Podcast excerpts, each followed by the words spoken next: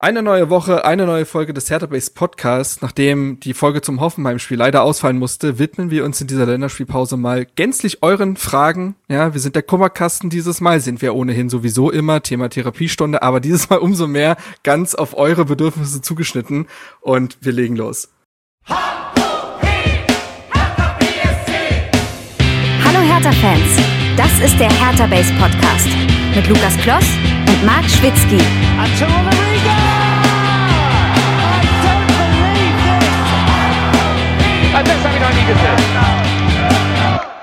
Und damit herzlich willkommen zum Headerbase Podcast. Ich bin mal wieder Lukas Kloss äh, Vertretung. Ja, Marc an dieser Stelle bin wieder am Start. Dieses Mal wieder mit Benny. Grüß dich. Äh, grüß dich, was heißt denn wieder? Naja, also. Das ist eine, eine Weile her. Ja, man kann ja wieder so und so interpretieren. Es ist wieder das stimmt mit natürlich. Benny. So. Ne? Und das erste Mal seit längerem wieder mit Chris. Grüß dich, hi. Hi, ich bin sehr froh, wieder dabei zu sein. Schön Und- in der Länderspielpause, alles entspannt. Und ich erst, du und ich erst. Äh, ist viel zu lange her. Ähm, ist echt so. Wie gerade angekündigt, ist es heute so, dass wir eine quasi Q&A nennt man das ja heutzutage unter den coolen Kids. Ähm, letzte Boomer hier. Ähm, machen wir so eine Folge, wo wir uns ja vorher Fragen über unseren Discord-Server reingeholt haben. Ansonsten bitte ich nochmal zu entschuldigen, dass es letzte Woche keine Folge gegeben hat zum Hoffenheim-Spiel. Wir haben viele verzweifelte Nachrichten bekommen, dass es die Therapiestunde ja nicht gegeben hat und Leute das unbedingt gebraucht haben. Das hat uns natürlich trotzdem in irgendeiner Weise doch gefreut. Ähm, aber genau, ähm, es soll dann heute auch keine in dem Sinne Nachbesprechung geben. Wie gesagt, wir widmen uns heute verschiedenen Themen, die über den Discord-Server, dazu seid ihr auch immer herzlich geladen, eingeladen, raufzukommen, eingereicht habt.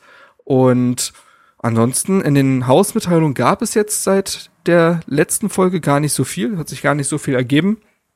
Ähm, und deswegen würde ich fast sagen, in weiser Voraussicht, dass diese Folge ja vielleicht doch ein paar Minuten dauern könnte mit den Fragen. Die machen ja viel auf. Da müssen wir uns selber ein bisschen beherrschen. Auch da muss ich als Moderator noch dazulernen, ne, dass ich dann manchmal auch sage, so, das Fass machen wir jetzt zu. Ähm, da würde ich sagen, starten wir einfach mal direkt rein. Ähm, und ich würde beginnen mit Micha, der folgende Frage gestellt hat. Allein die, wie gesagt, könnte wahrscheinlich eine Folge füllen. Er sagt jetzt in Anlehnung an den Tagesspiegel-Artikel, ich weiß jetzt nicht, ob alle den gelesen haben, ich habe mir den eben noch mal in Kürze kurz reingezogen, aber der ist auch gar nicht so wichtig als Diskussionsbasis, glaube ich.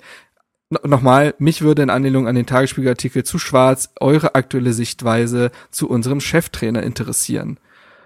Ja, das ist erstmal sehr allgemein. Ich nehme, also wir beantworten jetzt quasi einmal die Trainerfrage, würde ich daraus schließen.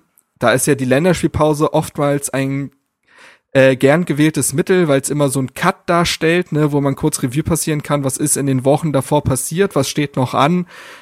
Manche Vereine in der Bundesliga nutzen das auch gerne mal für Trainerwechsel. Ähm, dieses Mal war es Hertha nicht, verrückt. Ja, äh, dieses Mal haben ganz andere Clubs dafür Aufsehen gesorgt. Ähm, Grüße gehen raus.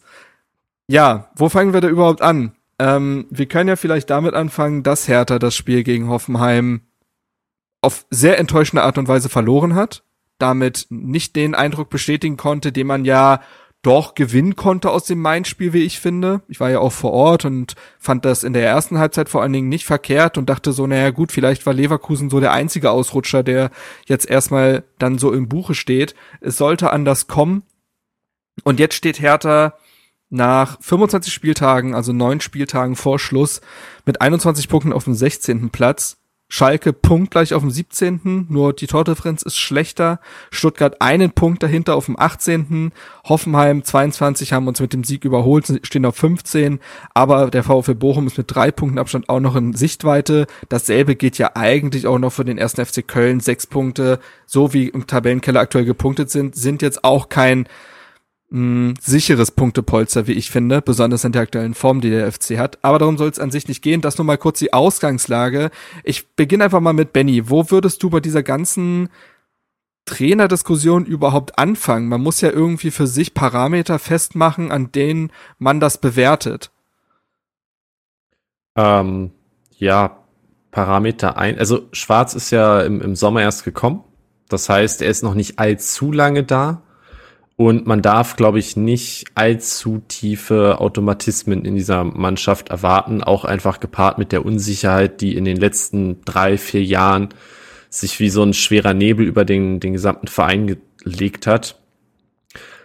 Was ich von Schwarz in dieser Saison erwarte, ist, dass man im Laufe der Saison so eine gewisse Stabilisierung erfährt und erkennt nach spätestens 34 Spieltagen oder am besten schon während der 34 Spieltage, was so der Plan ist. Wie will er Fußball spielen? Was sind so die Grundideen?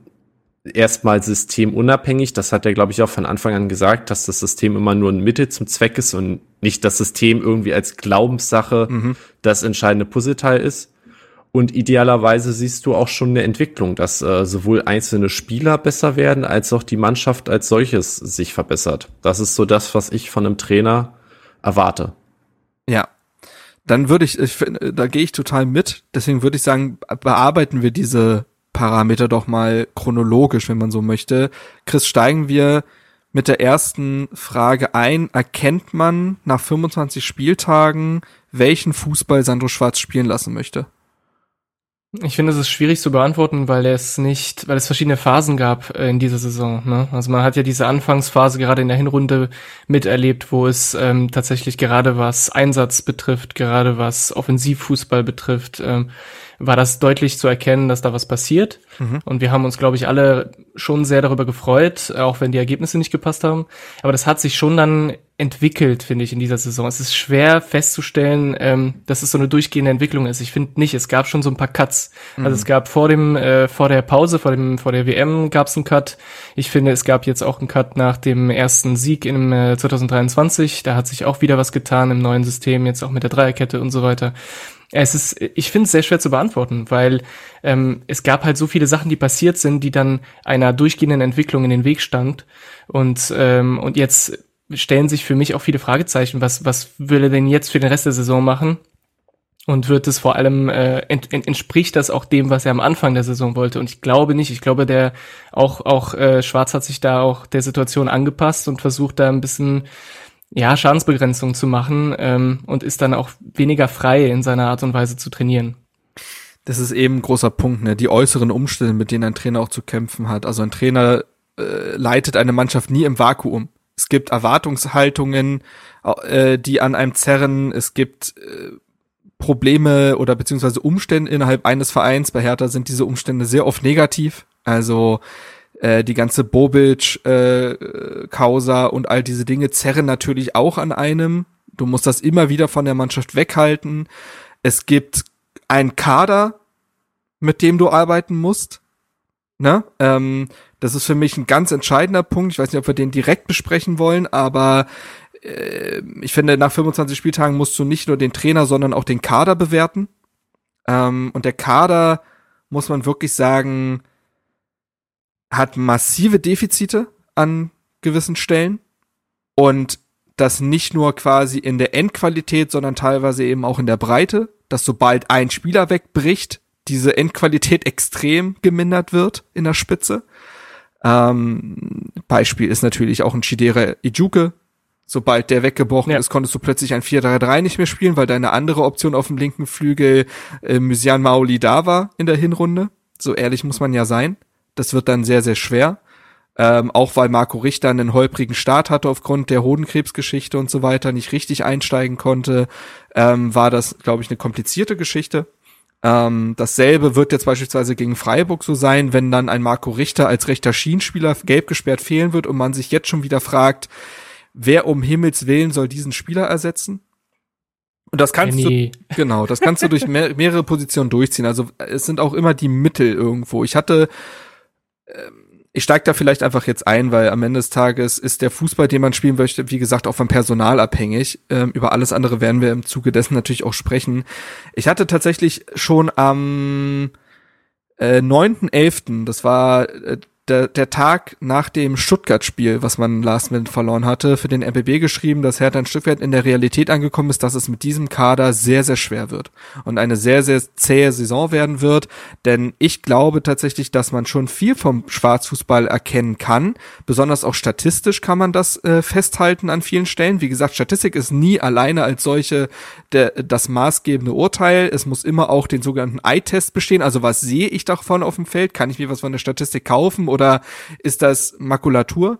Ähm, ein Wert zum Beispiel ist, den ich äh, sogar auf Twitter gepostet habe, weil ich den doch echt brisant fast schon fand, dafür, dass Hertha 16. ist. Hertha gewinnt nach dem FC Bayern, und das ist nochmal eine Größe für sich in der Bundesliga, die zweitmeisten hohen Bälle in dieser Liga. Hohe Bälle, muss man dazu sagen, sind so definiert, das sind 40 Meter und weniger vom gegnerischen Tor gemessen. Dazu gehört also auch Mittelfeldpressing. Es ist nicht das letzte Drittel. Ähm, und wenn wir uns darüber unterhalten, was Sandro Schwarz am Anfang der Saison gepredigt hat, mutiger, intensiver Fußball, weil man wusste, was er in Mainz gelernt hat, man wusste, was er, man wusste einigermaßen, was er in Moskau hat spielen lassen, nämlich eben auf Fußball, der auf hohe Ballgewinne, schnelle Umschaltmomente setzt, dann finde ich schon, dass Hertha in einigen, einigen Statistiken, man gewinnt zum Beispiel auch, also man fängt die zweitmeisten Bälle der Liga ab, nach Mainz, auch da Mainzer Schule, quasi die Direktverbindung, ist zu sehen. Ich finde schon, dass man schon erkennt, was diese Mannschaft sein soll unter Sandro Schwarz. Und es wird dann verwässert durch die Kaderqualität, denn was passiert nach diesen Ballgewinnen? Diese Ballgewinne sind, resultieren darin, dass Hertha, also äh, 33 Ballgewinne, ähm, die zu Torschüssen geführt haben, hat Hertha zu Buche stehen. Wie gesagt, der zweitbeste Wert dieser Liga. Drei davon ging, äh, drei davon endeten in Toren. Das ist nicht gut. Nicht Vereine, die weitaus weniger hohe Ballgewinne haben, äh, die in Torschüssen enden als Hertha, haben weitaus mehr Tore in dieser Statistik. So, und äh, wenn wir uns auch Passstatistiken angucken, Expected Goals Werte und so weiter, erkenne ich für mich, dass dieser Kader massive Probleme hat, im letzten Drittel Lösungen zu finden, dass es dem Kader vor allen Dingen an Tempo und Entscheidungsfindung fehlt. Die Entscheidungsfindung ist ja auch Tempo am Ende des Tages. Wie schnell kann ich meine Kreativität ausleben? Und da will ich teilweise Sandro Schwarz echt in den Arm nehmen, weil es außerhalb von Dodi Luke Bacchio super dünn wird. Enijuke hat sich leider verletzt, das ist bitter. Aber auch ein Wilfried Konga hat nicht eingeschlagen, den Jovetic ist dauerhaft verletzt, ähm, andere Optionen in der Offensive funktionieren nicht, ein Suat Serda funktioniert auch nicht so wirklich, bei dem man ja dachte, Sandro Schwarz wäre der richtige Trainer. Ja. Und jetzt beende ich meinen Monolog auch, indem ich halt sage, ich glaube schon, dass der Fußball unter Sandro Schwarz erkennbar ist. Ich glaube bloß, dass er krass von der Kaderqualität verwässert wird. Ja, kann, also würde ich auf jeden Fall unterschreiben. Gerade auch, was du sagst mit, äh, mit der Torgefahr. Du, du merkst ja auch, es gibt Sachen, die kann der Trainer ja nur, nur bedingt beeinflussen. Gerade das Selbstverständnis, das Stürmer haben ja. äh, und Selbstvertrauen. Und das kann ja nicht von irgendwo kommen. Das muss ja auch durch, durch Erfolgserlebnisse kommen. Und die waren ja leider äh, nur selten da. Und gerade Ejuke, den du ansprichst, klar, Ejuke, wir vermissen den gerade alle. Und gleichzeitig hat er ja, wie viele Tore hat er geschossen für uns? Null. Null. Null. Eine Vorlage das, das, gemacht. Drei. Das ist ja auch, Vorlagen. ich finde, das Drei? ist ja auch schon okay. ein, ein Symptom von Hertha, dass, dass er zwar sehr viel, dass das Spiel belebt hat, ja. aber sehr viel Ertrag gab es nicht. Und, ähm, und das hast du bei, bei Konga gerade am Anfang auch gesehen, der sich viel investiert hat, aber der keine Tore geschossen hat.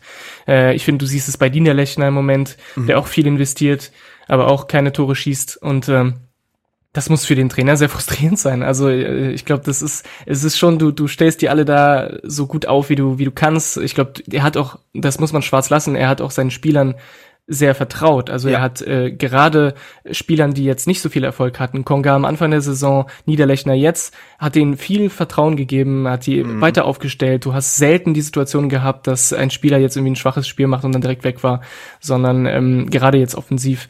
Also das finde ich macht Schwarz schon sehr gut und das hörst du auch in den Interviews von den Spielern, die die würdigen das auch und die ähm, die schätzen das auch. Aber das ist alles alles an dieser Saison ist extrem frustrierend, weil du weil du schon merkst, dass es wird sehr viel Richtiges gemacht aber am Ende scheitert es, wie du sagst, auch daran, dass die Qualität einfach auch irgendwo fehlt und, äh, und, und wenn es nicht Individualitäten sind, dann sind es manchmal auch ganze Bereiche in unserem äh, in Mhm. unserem Kader, die die gerade einfach kein Selbstvertrauen, kein Selbstverständnis haben und das brauchst du eigentlich im im Abstiegskampf gerade.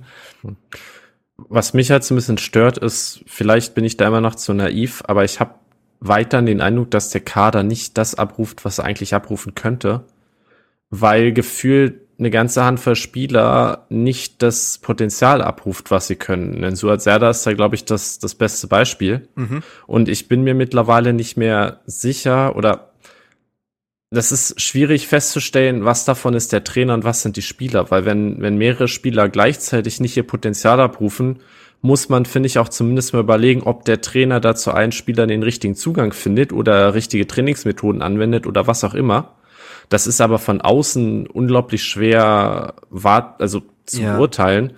Und am Ende ist natürlich Form abrufen auch einfach Hauptaufgabe der Spieler. Du kannst den Trainer nicht für jede Formkrise verantwortlich ma- machen, weil im Endeffekt genau das ist die Aufgabe der Spieler, dafür zu sorgen, dass sie persönlich aus ihren Anlagen gepaart mit den Anweisungen des Trainers das abrufen, was sie abzurufen imstande sind. Und wenn das halt nicht passiert, kannst du den besten Trainer der Welt haben. Es gibt ja häufiger diese Aussage, Jürgen Klopp konnte bei uns Trainer sein und das würde nicht anders aussehen.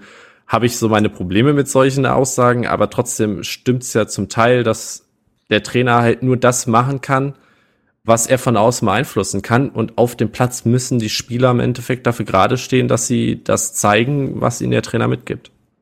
Ich glaube, ein entscheidender Faktor dafür, was äh, du gerade angesprochen hast, Benny, dass die Spieler es teilweise nicht abrufen. Da ist auch ein Boetius beispielsweise ja auch ein Thema.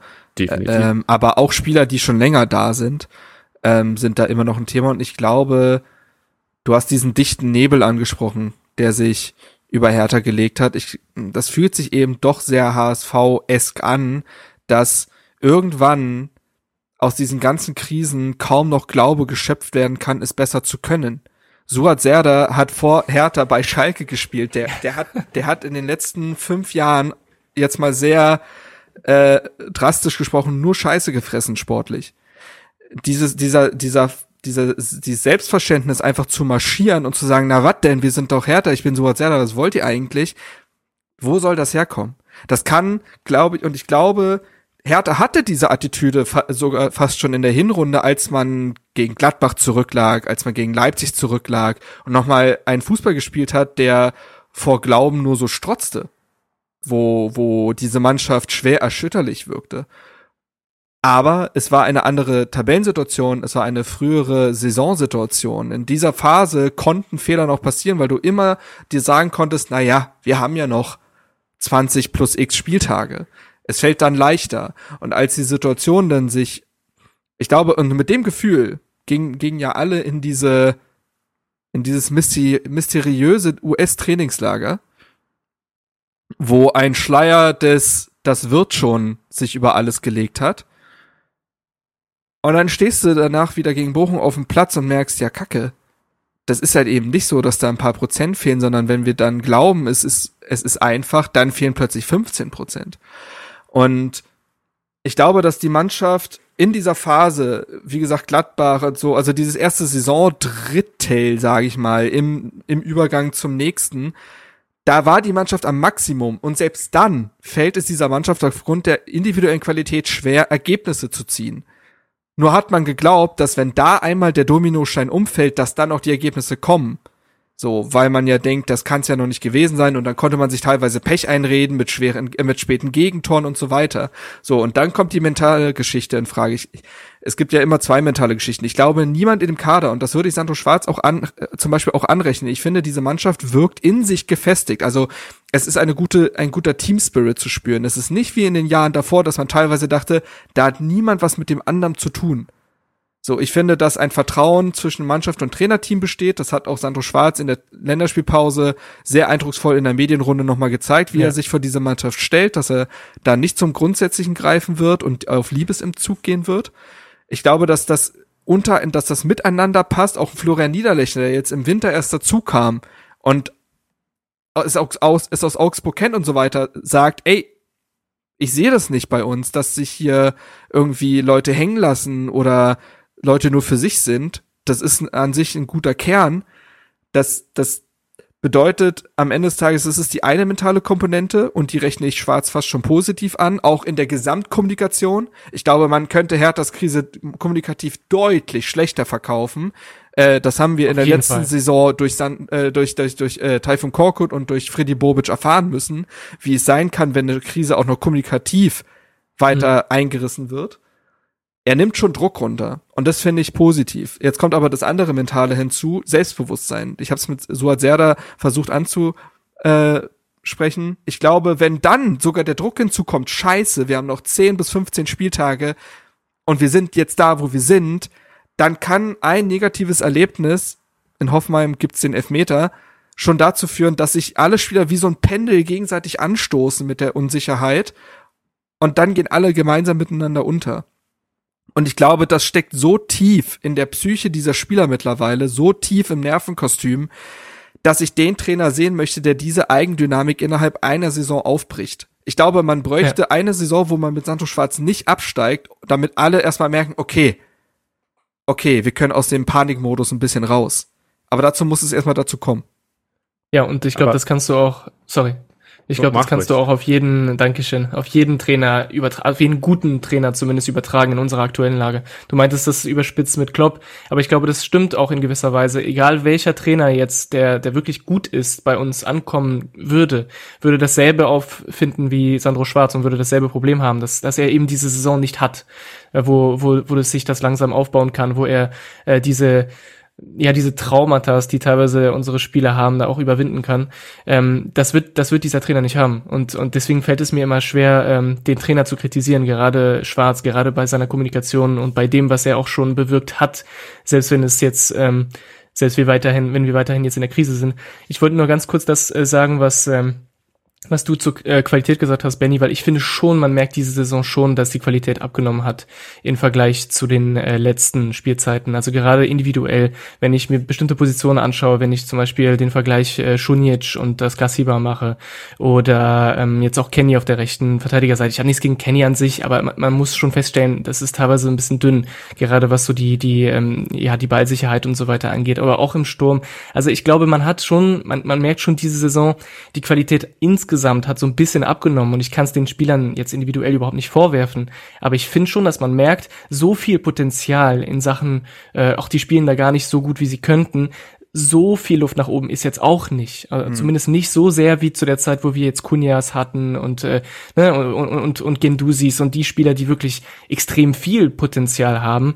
Ich finde, bei uns aktuell ist das jetzt weniger der Fall. Und das ist eher die Hoffnung für mich, dass man darf ja auch mal über sich hinaus wachsen. Also man darf ja auch über sein Potenzial spielen. Das kennt man bei uns nicht mehr so viel, aber man, das ist so meine Hoffnung, dass die Spieler, äh, auch wenn die jetzt nicht nicht extrem hohe Qualität haben individuell, aber dass die in so einem ja, in so einer mentalen Verfassung kommen, wo, wo man halt über sich hinauswächst und wo man vielleicht 110 Prozent gibt. Und dann reicht es vielleicht auch noch, um, äh, um Spiele gegen, wie gegen Hoffenheim jetzt äh, für sich zu entscheiden und nicht, und nicht so auseinanderzufallen. Und jetzt werden vielleicht Leute sagen, Benny war dabei, dass wir in der Sommerpause ja noch relativ positiv über den Kader gesprochen haben, aber es muss allen klar gewesen sein und ich wette, den Satz haben wir damals auch droppen lassen, dass das alles theoretische Überlegungen sind, dass sie gewisse Spieler noch nicht haben spielen sehen und dass zumindest die die theoretische Idee, warum man sich einen Schunjic holt, jetzt mal an dem Spieler beispielsweise gemessen, schon Sinn ergibt dass es theoretisch Sinn ergibt, sich einen Jean-Paul Boetius zu holen. Natürlich aber immer daran gemessen, dass wir nicht die Einblicke haben vor den Transfers, wie es ein gesamtes Scouting-Team samt Sportdirektor samt Kaderplaner hat. Und man muss nach 25 Spieltagen eben feststellen, boah, ist das dünn. Wie viele Sommer-Neuzugänge finden in dieser Mannschaft aktuell wirklich noch Platz? So. Und wie viele von denen würdest du im nächsten Sommer eigentlich gleich wieder verkaufen wollen? Ja, exakt, total ähm, wie viel Armutszeugnis steckt dahinter, dass plötzlich gewisse Spieler wieder wichtig werden. So. Ich sehe Peter Pekarik gegen Freiburg starten. Ich sehe einen Marvin Plattenhardt seit vielen Spielen wieder spielen. Ähm, und auch, dass man überhaupt erst, also Tolga Giorgi, guter Wintertransfer. Aber dass es so weit überhaupt kommen musste, ist schon krass. So, weil dieses Problem auf der 6 Thema Spielgestaltung schon länger Thema ist. Und beispielsweise, ich würde aktuell sogar einen Ishak Belfodil vor Wilfried Konga setzen. Ishak Belfodil hatte mehr ja, auf, Ertrag. Auf jeden Fall. Ja, klar, auf jeden Fall. Er hatte mehr Ertrag und war mehr One-Man-Show, als Wilfried Konga es war. So, und letzte Saison hattest du, also Kevin Prinz, Kevin Prinz Boateng ist noch ein Jahr älter geworden. Stefan Jovetic war in einer wichtigen Saisonphase letzte Saison fit. Jetzt ist, jetzt, wenn er, naja, er reist von Montenegro irgendwann wieder hierher. Wir werden sehen, ob er in einem Stück oder nicht. Aber vielleicht kann er ja noch mal in dem letzten Saisondrittel da noch mal irgendwie anknüpfen. Aber tatsächlich wird's dahingehend sehr, sehr dünn und ich, ich, ich tue mich schwer, wenn ich mir diesen Kader angucke, in der individuellen Qualität, in der Zusammenstellung, als auch in der, im mentalen Aspekt, tue ich mich sehr, sehr schwer, die Antwort bei, auf der Trainerpersonalie zu setzen. Denn was mir in der in dieser Betrachtung immer fehlt, ist zum einen, also mal, weil ich habe am Anfang ja auch den Fußballstil beschrieben und dass dafür Spieler fehlen. Jetzt könnten irgendwelche Leute sagen, ja, dann lass halt einen anderen Fußball spielen. Aber dieser Kader passt ja auf keinen Fußball. Also zum Beispiel ist die Defensive so schlecht, dass du diesen defensiven Mauerfußball eines Paul Dardai gar nicht umsetzen kannst, weil dafür die individuelle Qualität wiederum in der letzten Kette fehlt, so dass sich das einreißt und vorne würde in dem Fußballstil ohnehin nichts passieren. Also du musst die Mannschaft sogar ein Stück weiter nach vorne rücken lassen, damit sie irgendwie in Tornähe kommt. Ballbesitzspiel kann man, kann man vergessen. Man hat jetzt mit Tolga GRG endlich mal wieder einen Spieler, der einen Ball halten kann. Geht der Mannschaft sonst aber auch ab. Hohes Pressing, dafür ist die Mannschaft nicht also Hertha spielt situatives Pressing und Mittelfeldpressing, aber man ist ja jetzt keine RB-Schule, wir attackieren mit acht Mann im letzten Drittel Mannschaft, weil auch das könnte man sich nicht leisten. Also finde ich schon, dass der Stil, den man aktuell hat, kompakt versuchen in der Mitte den Ball zu gewinnen, gewisse Pressingzonen zu setzen, die Abwehr aber nicht zu sehr zu entblößen, das ist schon das, was die Mannschaft am ehesten abrufen könnte und selbst da reicht es nicht. Und es gibt für mich dahin keine Alternative und dementsprechend gibt es für mich auf der Trainerperson, äh, äh, auf der äh, im, im Traineramt keine Alternative, denn nennt mir den Trainer, der das aktuell besser macht der eine bessere den Idee für diese auch, Mannschaft ja. findet, der die Mannschaft besser zu packen weiß, der die Medien besser beherrscht, um Druck von der Mannschaft zu nehmen, der ein geeintes Bild mit Sportdirektor und Co. ergibt. Ich, ich sehe es nicht. Wenn man und, jetzt, und erstens hat man alle Feuerwehrmänner durch, also da geht ja. nichts mehr, gefühlt. Und zweitens, wenn man jetzt so jemanden hinsetzen würde wie Sebastian Hoeneß, jetzt mal als Beispiel, weil der auch schon mal, manch, manchmal fliegt der ja im Kosmos, im Gerüchtekosmos herum. Welche andere Geschmackssorte soll das sein? So. Jemand, der zuletzt auch in Hoffenheim gescheitert ist, weil auch da nicht klar war, was der jetzt genau spielen lassen möchte. Ähm, und deswegen sehe ich, sehe ich es einfach nicht. Vor allem kannst halt argumentieren, den, dass. Sorry, geh, Benny. Jetzt würde ich mal kurz. Ja, ja, das ist fair, das ist fair. ähm, du, du kannst halt argumentieren, dass ein neuer Trainer wieder irgendwie nochmal kurzfristig die Köpfe frei macht, nochmal irgendwie so ein, so ein Neustartgefühl hervorruft. Das Problem ist, selbst wenn wir dann diese Saison mit Ach und Krach die Klasse halten sollten, wofür du ja auch keine Garantie hast bei einem Trainerwechsel, Eben dann stehst du nächsten Sommer vor exakt dem gleichen Problem, wie ja. wir in den letzten vier Jahren von Jahr zu Jahr standen. Ähm, und das ist der Punkt, wo ich sage, immer noch, auch stand jetzt, ich würde mit Sandro Schwarz auch in die zweite Liga gehen, wenn dafür die Chance besteht, dass endlich mal auf der Trainerbank etwas Konstanz da ist, an dem sich die Spieler auch irgendwie orientieren können und mal endlich etwas Ruhe in diesen Verein kommt, weil wir haben die Saison keinen Trainerwechsel, aber wir haben einen Vereins-, einen Präsidentenwechsel gehabt. Gut, der war noch knapp vor der Saison. Und einen Wechsel in der Geschäftsführung. Und wenn du jetzt auch wieder noch den Trainer wechselst, du kannst nicht alle drei Monate irgendwelche Kernpositionen in diesem Verein neu besetzen und hoffen, dass irgendwann das mal klappt. Du musst an einem gewissen Punkt auch den, den Mut eingehen zu sagen, okay, vier Jahre konstanter Wechsel hat uns anscheinend nie nach vorne, sondern jedes Mal ein Stückchen weiter nach hinten gebracht.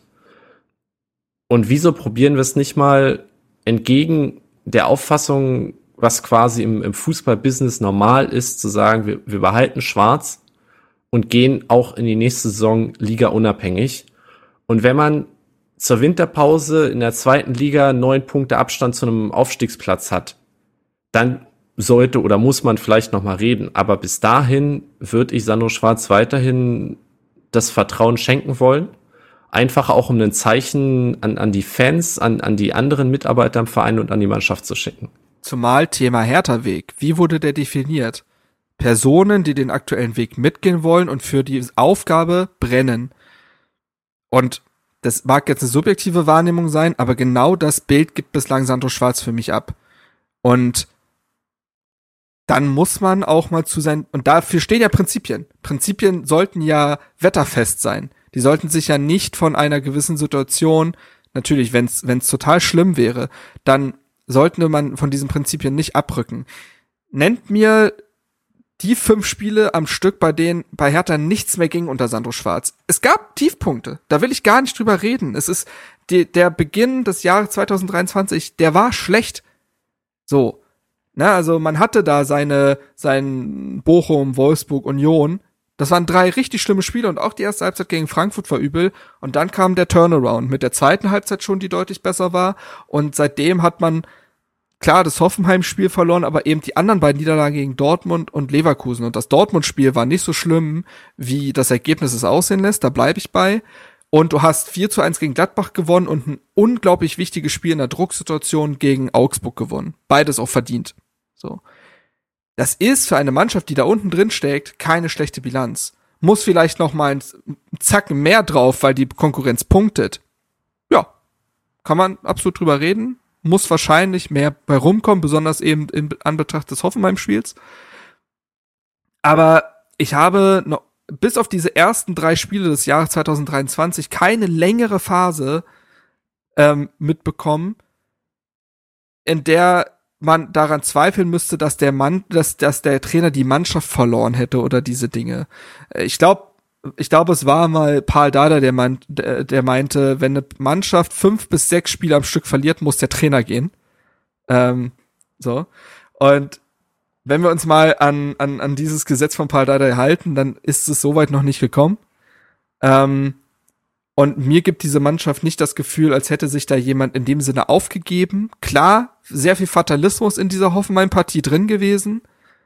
Ist aber auch eine Extremsituation, gegen den direkten Konkurrenten zwei Elfmeter zu fressen und 0 zu 2 hinten zu liegen. Dafür hat die Mannschaft zu wenig Erfolgserlebnisse in den letzten Jahren gehabt und zu wenig, ähm, zu wenig Stützen auf dem Feld. Thema Führungsspieler. Auch das kann ein Trainer nur bedingt lösen. Ich, wir können gerne an dem Kritikpunkt uns festbeißen, dass Marvin Plattenhardt zum Kapitän gemacht wurde und doch ist es wie bei Dedrick Boyata damals die Frage, welche Alternativen gab es denn auch so wirklich? Abseits eines Kevin Prince Boatengs, der kaum auf dem Feld steht. Das wird einfach sehr, sehr dünn, die Wahl. Und ja, ich komme immer wieder, egal welchen Ansatz ich wähle, komme ich immer wieder bei dem Ergebnis raus in der Personalie Sandro Schwarz. Ich sehe keine Alternative, zumal man auch sagen kann, es gibt Kritikpunkte an diesem Trainer. Hätte man ähm, Jean-Paul Boetius so oft einsetzen müssen, trotz Leistungsform, also Leistungsform und Formkrise und so weiter. Aber am Ende des Tages wird es an jedem Trainer dieser Welt Kritikpunkte geben, weil die Trainerposition im Fußball eine so anspruchsvolle ist und weil du nicht allen gerecht werden kannst.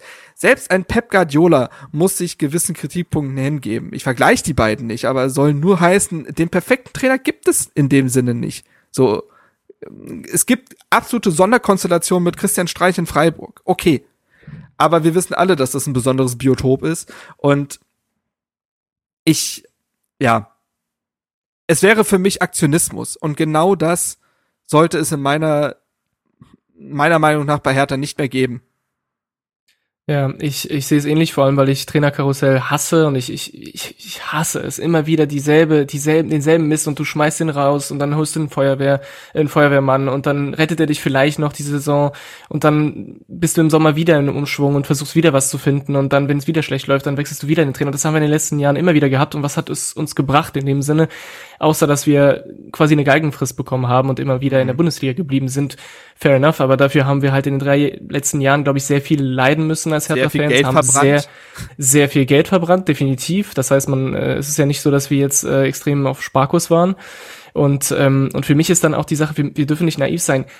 Klar, wir könnten, wie Benny sagt, äh, für einfach für die für das psychologische den Trainer wechseln, aber wir werden in unserer aktuellen finanziellen Situation wahrscheinlich eine interne Lösung dann finden müssen.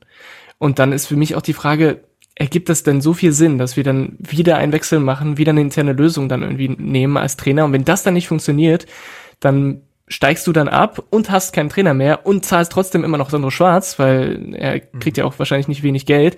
Und also ich, ich bin, ich sehe es genau wie, wie euch beiden. Ähm, ich finde, jetzt den Trainer rauszukicken wäre Aktionismus. Ich glaube auch nicht, ehrlich gesagt, dass, dass das sehr viel bringen würde, sehr viel Positives. Aber ich kann mir auch vorstellen, dass es Hertha trotzdem am Ende macht, weil eben man alles versuchen wird, um nicht abzusteigen, weil die Konsequenz einfach viel zu heftig ist. Frage und, ist und ähm, Da, ob man, wenn dieser Gedanke denn besteht in der Vereinsführung, ob man dafür den Zeitpunkt nicht schon verpasst hat. Also die die Länderspielpause Frage, wäre ja. jetzt da gewesen. Du hast jetzt noch neun Spiele. Wo setzt du noch an? Also, Nach, nach Leipzig würde ich tatsächlich ansetzen. Du kannst jetzt Freiburg, Leipzig noch abwarten aber dann auch, würdest du ja, und da ist Schalke aber, auch, halt aber was, aber was erwartest du dir von Freiburg Leipzig, um daran festmachen zu können, ob es mit einem Sandro Schwarz weitergehen müsste? Was hätte er in diesen beiden Spielen zeigen müssen mit dieser Mannschaft, die, was ein anderer Trainer nicht gezeigt hätte? Und Da geht's mir eher darum, dass du den neuen Trainer nicht gleich verbrennst gegen den Tabellen vierten und dritten oder wa- was auch immer die sind, weil wenn du jetzt quasi einen neuen Trainer holst und du verlierst gegen Freiburg Leipzig, hast du im ersten Endspiel gegen Schalke schon wieder diese Situation neuer Trainer, war doch damals Niederlagen. auch so. Bei Dardai hat, hat, du hast ja auch Dardai, die ersten Spiele von dem hat er auch verloren in das letzte Mal, wenn ich mich richtig erinnere, ne? Da gab es ja auch erstmal eine Niederlage, äh, sogar zwei Niederlagen, dann kam Bayern irgendwie. Also es ist jetzt nicht so, dass es, ich sehe es so ein bisschen wie Marc, ich finde, diese zwei nächsten Spiele sagen wenig darüber aus, ob der Trainer noch funktioniert oder nicht. Zumal das Spiel gegen finde ich- Schalke ist ein Freitagsspiel, du hast eine kurze Woche. Äh, Also, wer soll da, wer soll da in der kurzen Zeit einen Impuls geben? Ich, das, das, das wäre für mich wieder äh, Aktionismus. So, das würde ich nicht verstehen. Also, wenn du schon einen Trainerwechsel in Betracht ziehst, dann mach es zu einem strategisch guten Zeitpunkt und ich finde, der wäre an sich dann schon verpasst gewesen. Das musst du früher machen. Ähm, auch so. besonders, also und dann will ich auch die Lösung sehen. Und ich finde, die letzte Saison ist ja eigentlich ein Lehrbeispiel dafür, wenn du es nicht am Trainer festmachen kannst so richtig, dann lass es. Also, wir erinnern uns an die Situation, es war eine besondere Konstellation, dass Friedi Bobic und Paul Dardai anscheinend ja auch nicht sonderlich gut miteinander auskamen. Jetzt wissen wir im Nachhinein, nicht viele Menschen kamen mit Friedi Bobic sonderlich gut aus. Äh, Das muss man eben auch in der Betrachtung sehen. Aber da wurde, ich weiß noch, die letzten beiden Spiele von Paul Dardai waren die Spiele gegen Leverkusen und Augsburg, wo man last minute Tore kassiert hat, aber die besten Saisonspiele tatsächlich gezeigt hat bis dahin. Und der wurde dann gegangen und dann kam Taifun Korkut und dann hat Felix Magath das noch gerettet. Und seien wir ehrlich, ist die Nummer am Ende wirklich von Felix Magath gerettet worden oder weil es aus der Mannschaft herauskam, Leute, habt ihr Hunger, dann gehen wir essen, jetzt gewinnen wir das Relegationsrückspiel gegen den HSV. Also am Ende kann man sagen, Felix Magath hat vielleicht ein paar Punkte mehr richtig gemacht als falsch. Und doch hat er beispielsweise Julian Eitschberger im Derby auf den linken Flügel gesetzt und all diese Dinge. Will damit nur sagen, ähm, den Trainer zu entlassen ist eine heikle Angelegenheit und man darf da nicht verwechseln, ob, also gab es wirklich die Wirkung des Feuerwehrmanns oder waren die, die restlichen Gegner auch so schlecht, dass Hertha irgendwie in diese Relegationsrang noch gerutscht ist und dann ist auf, also wirklich, das war ja die Spielerleistung zum Ende. Wir, wir erinnern uns alle an Kevin Prince Boateng, der die Aufstellung diktiert hat. Ja. Ich, und da will ich sehen, dass wir jetzt einen Trainer finden, der es besser macht. Ja, und der Kontrast, wie du sagst, ist, Taifun Korkut war Trainer. Und dann quasi eine Verbesserung zu bewirken, ist jetzt auch nicht so extrem schwer. Sorry für Korkut. Ähm, jetzt hast du halt aus meiner Sicht einen, mit schwarzen guten Trainer und äh, und den dann quasi rauszukicken, um eine Verbesserung darzustellen, finde ich viel schwieriger, als äh, sich von Korkut zu verabschieden und dann einen Feuerwehrmann zu holen. Also ich finde die Konstellation war letztes Jahr Mhm. schon Und da war die. Mannschaft tot. Also Und als da- Taif, genau, unter ja. Taifun Korkut war die Mannschaft in den letzten Wochen mausetot. Äh, das ist ein Faktor plus. Ich finde, wir dürfen auch nicht vergessen, ich finde schon, dass Sandro Schwarz rückt nicht an sich von seinen Prinzipien ab. Ich finde schon, dass die Mannschaft immer noch, wenn, also an den Tagen, wo sie es eben abruft, ne, Hoffenheim ausgeklammert, nehmen wir mal beispielsweise Dortmund, Gladbach, Augsburg, auch die erste Halbzeit gegen Mainz, das war intensiver Fußball. Das war der sprintintensive Fußball, der Fußball, der im, im Mittelfeld Bälle gewinnen will, der, der, der, wo es auch mal ein bisschen heiß hergeht, der sicherlich auch Defizite hat, aber da haben wir vorhin drüber gesprochen. Jeder war es Johann Cruyff, der gesagt hat, jeder Vorteil bietet einen Nachteil. Also du wirst nie alles haben im Spiel so. Ähm, aber da finde ich geht's für mich auf.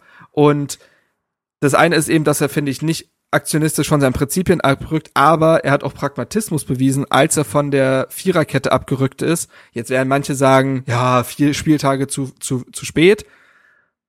Müßige Diskussion, weil Innen- und Außensicht auch immer eine andere ist, aber er hat es getan. So, und das hat, er hat es nicht getan, weil er nicht selber dran geglaubt hat, sondern das hat die Mannschaft dann auch verkörpert, dass mit, dass da auch hintrainiert wurde, dass diese, äh, diese Automatismen einer Dreierkette mit diesen Schienenspielern greifen. So. Ähm, und die Mannschaft präsentiert sich seitdem bis auf weniger Aufnahmen besser. Eindeutig. So. Vielleicht nicht auf dem gleichen Niveau wie in Phasen der Hinrunde, aber wir haben drüber geredet, ist jetzt auch eine mental ganz andere Drucksituation. Und dass Sandro Schwarz Dinge angepasst hat, das macht mir Mut irgendwo. Denn dann wird er auch nicht fünf Spieltage vor Schluss nochmal davon äh, abschrecken, vielleicht auch nochmal was zu ändern. Und ich glaube, das brauchst du in der aktuellen Situation auch, weil Dinge können jetzt teilweise so schief laufen, dass du notweise reagieren musst. Und das traue ich Sandro Schwarz jetzt schon zu, nachdem er da einmal einen Systemwechsel vollzogen hat. Ich würde ihm jetzt auch beileibe keinen Blankostein ausstellen. Ne? Wenn du jetzt noch drei, vier Partien am Stück wie gegen Hoffenheim hast, dann ist auch klar, dass dann irgendwas nicht mehr stimmt. Also wenn, ja, genau. wenn offensichtlich wird, dass er die, die Mannschaft doch verloren haben sollte, dann bringt es wenig rein, das Prinzip am Trainer festzuhalten, weil du musst dann auch als Verein Kontinuität und Pragmatismus irgendwo abwägen. Ähm, aber solange es quasi diese Lebenszeichen gibt und auch diese Spiele, wo du sagst, selbst wenn man verliert, hat man irgendwie gut gespielt, so Dortmund als das Paradebeispiel, würde ich Sandro Schwarz weiterhin behalten, kostet es was wolle, hinten raus. Gut, dann haben wir diese Debatte wirklich ja auch hier zu Genüge geführt. Ich habe schon gesagt, das, das ist fast schon folgenfüllend. Ähm, an der Stelle vielen Dank, Micha, für die für das Einreichen der Frage. Bene und Zoppo haben auch Fragen in dieselbe Richtung gestellt. Das haben wir jetzt alles mal kurz zusammengefasst. Ähm, und generell muss ich auch noch da nochmal sagen, Disclaimer, wir haben nicht Zeit für alle Fragen, die gestellt wurden. Ich bedanke mich vielmals, dass sich so viele auf dem Discord-Server äh, beteiligt haben, Leute auch neu dazugekommen sind. Ähm, aber mm, es wird schwierig, alle Fragen zu beantworten. Wir gehen aber dementsprechend jetzt mal weiter und äh, Jannis hat die Frage gestellt, wie wir die Zusammenarbeit mit Dufner einschätzen. Er schreibt, wurde ja im Gegensatz zu Bobic und ein paar anderen Mitarbeitern nicht entlassen. War das ein Zeichen für eine weitere, vielleicht sogar langfristige Zusammenarbeit oder wurde es nur aufgrund der noch laufenden Transferphase gemacht? Da würde ich mal ganz kurz reingrätschen ähm, mit dem, was ich bislang so gehört habe zu dem Thema. Und mein Kenntnisstand ist schon, dass man auf jeden Fall die Transferphase miteinander beenden wollte, dass man da auch dankbar ist in dem Sinne, dass äh, Duffner dafür geblieben ist. Der hätte ja auch Reis ausnehmen können und sagen können, ja, hier habt ihr, äh, nö, danke, brauche ich nicht. Ähm, aber es ist noch nicht beschlossene Sache, soweit ich weiß, dass er geht, aber es gilt auch nicht als wahrscheinlich, dass er über den Sommer hinaus im Verein bleiben wird. Da wird man jetzt vielleicht noch gemeinsam ein paar Sachen vorbereiten, weil er so lange im Team halt drin war und gewisse Abläufe kennt.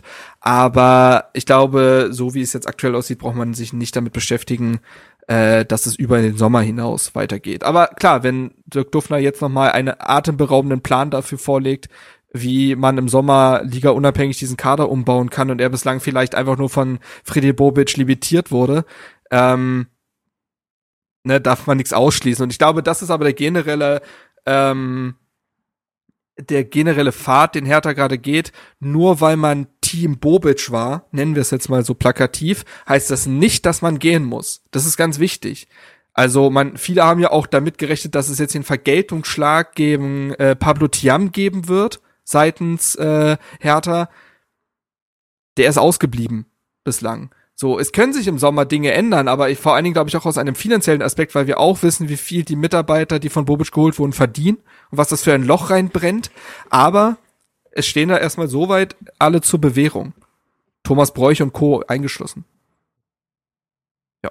Ich bin trotzdem nicht überzeugt von, von Duffner, muss ich sagen. Also es gab ja, glaube ich, schon von Anfang an, als er geholt wurde, macht das gern, ähm, viele kritische Stimmen und wenn man sich die letzten Transferphasen von Hertha anguckt, muss man halt einfach sagen, es gab keine, die so wirklich gut war. Natürlich sind die Hände von Kaderplanern und Managern extrem gebunden, wenn du quasi keine finanziellen Mittel zur Verfügung hast.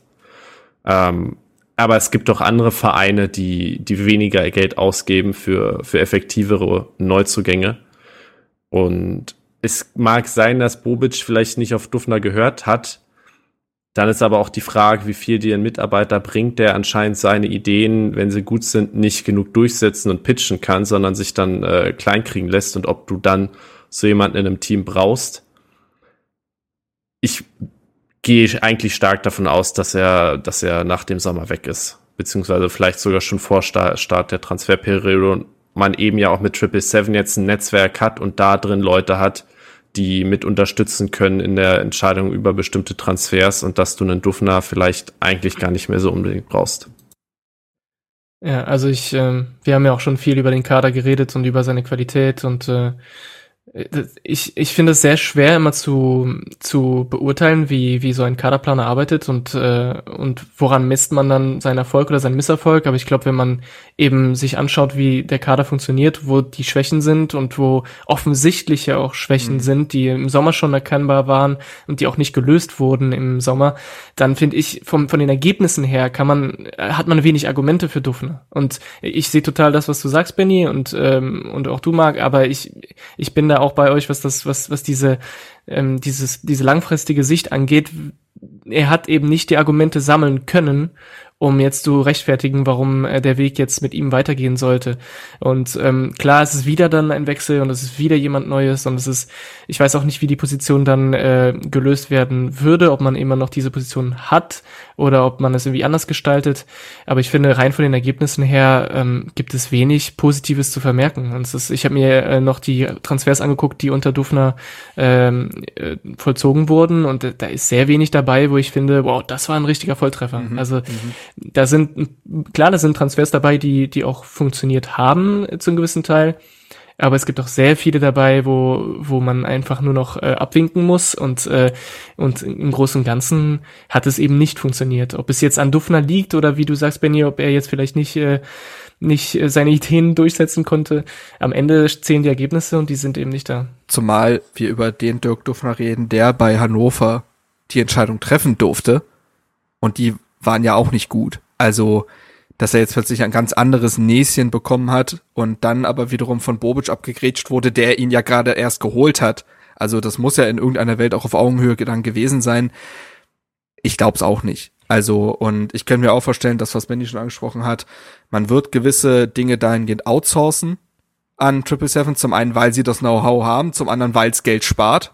Ne, also du musst da ja keine extra Kosten in dem Sinne zahlen. Das ist eben dieses Netzwerk und diese Plattform, von der die ganze Zeit gesprochen wird, dass du da zumindest, was Daten angeht, was Informationen angeht, was Scouting angeht, kannst du davon profitieren, ohne direkt deshalb einen Spieler von äh, irgendeinem Triple Seven Verein an die Seite gestellt zu bekommen. Das war ja bei Tolga Giagi zum Beispiel auch nicht so. Das hat ja auch die, äh, ich sag mal, die Datenkrake Triple Seven hat ja Tolga Giagi ausgespuckt. Das ist aber kein äh, Triple Seven Club gewesen, von dem er kommt. So.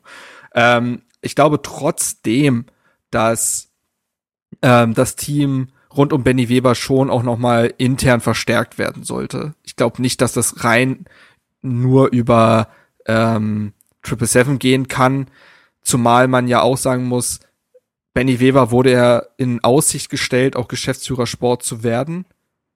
Und dann gäbe es ja wiederum keinen Sportdirektor mehr. Also ich glaube, dass es da auch wieder eigentlich jemand bräuchte, den du jetzt schon wieder ranziehen kannst, auch härter Weg, auch langfristige Planungen und sagen kannst, ey, wenn Benny Weber den Schritt geht, dann gehst du auch den anderen Schritt mit.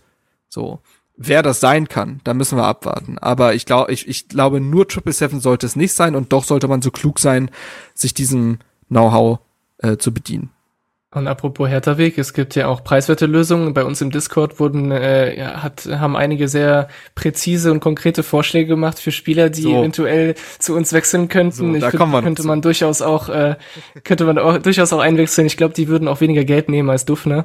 Und dann äh, hat man schon gute Ideen. Ich, ich habe den Anker Sechser im Winter vorausgesagt. Wer ist gekommen? Der Tolga. Also ich, ich biete mich auch an Kaderplaner, ich mach's für ein Fünftel. Gar kein Stress. Ähm, Hast du auch Tolga direkt vorgeschlagen? Nee, ne? Nee, aber ich habe so ziemlich exakt diesen Spielertyp beschrieben. Aber wer dann am Ende kommt, das muss man ja mal gucken. Aber ähm, ich habe ja auch nicht das ganze Datennetzwerk hinter mir. Wenn ich erst mal die Möglichkeiten habe, Leute, dann geht's aber los. Nee, Äh, gehen wir weiter, würde ich an der Stelle sagen, und zwar auch noch zu einer quasi generell sportlichen Frage.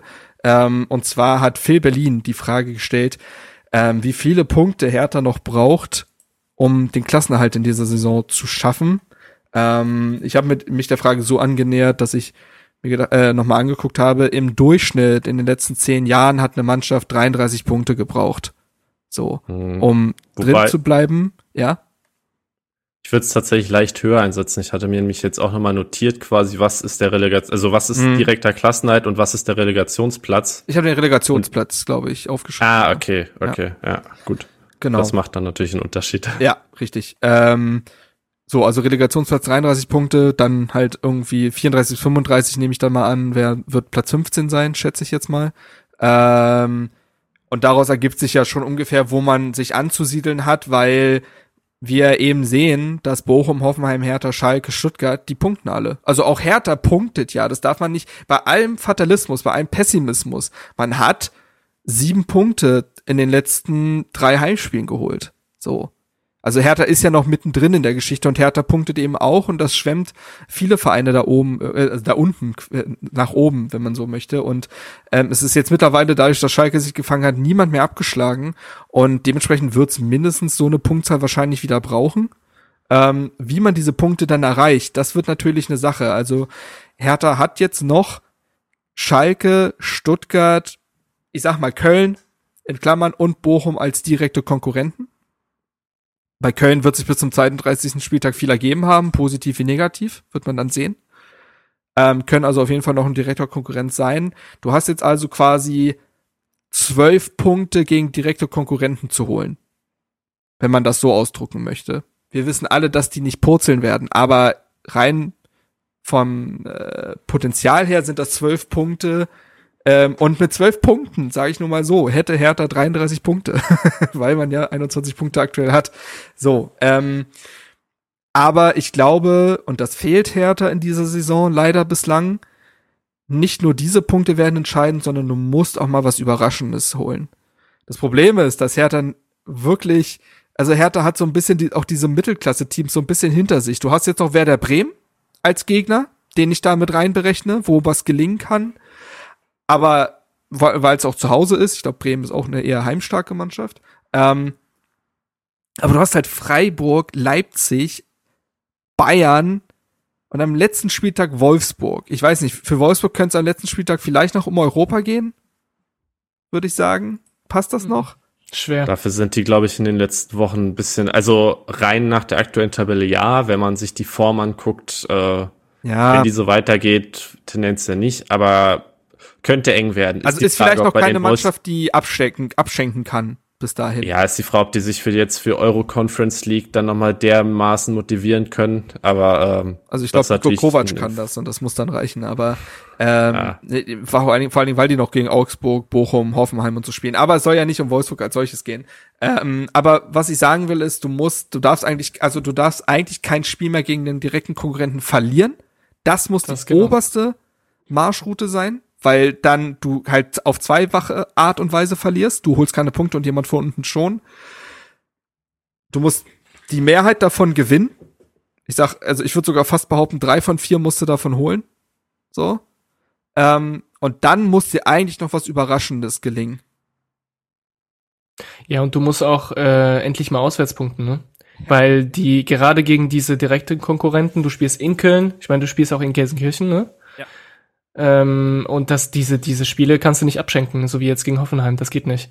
Und ich habe tatsächlich auch jetzt vor der Folge ein bisschen Tabellenrechner gespielt und geguckt, was, äh, mhm. was so passieren könnte.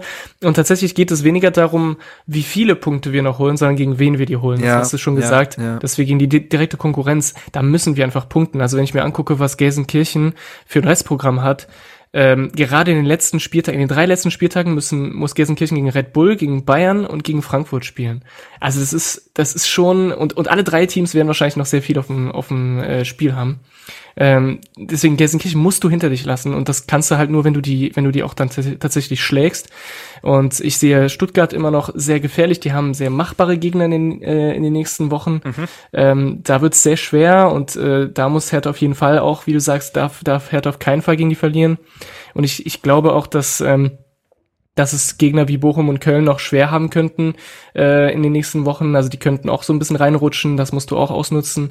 Ähm, ja, ich, Positiv daran ist ja, dass du nur auf Schalke spielst auswärts, aber du hast die Heimspiele gegen Bremen, wo wir gesagt haben, eher machbarer Gegner, gegen Stuttgart und gegen Bochum spielst du allesamt zu Hause. Das ist aber Köln wieder auswärts. Ja, klar, aber zumindest also Stuttgart und Bochum sind ja wirklich direkte direkte Konkurrenten, ja. dass du die zu Hause ja. hast, das ist schon positiv, also ja, das auf jeden Fall. Aber dann musst du es tatsächlich, du hast halt keine du, du darfst ja keinen Ausrutscher erlauben. Und ja, wir wissen ja. doch ganz genau, dass das, dass das tatsächlich etwas ist, was Hertha eigentlich ganz gut kann, ähm, auszurutschen. Und ähm, das darfst du dir nicht erlauben. Das ist schon heavy. Und deswegen bin ich genau, ich bin absolut bei dir, Marc. Ich glaube, wir müssen auch den ein oder anderen unerwarteten Punkt holen. Ganz egal gegen wen, ob es jetzt ein, ein, was weiß ich, ein Punktgewinn gegen Bayern ist oder äh, ne, ist egal was, aber äh, das muss, das muss Hertha irgendwie schaffen, dass man da die Punkte holt, wo man es nicht erwartet. Und das ist Hertha in dieser Saison eigentlich nicht gelungen.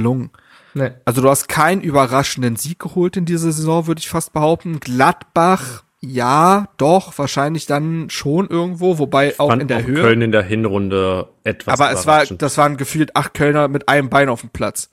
Also.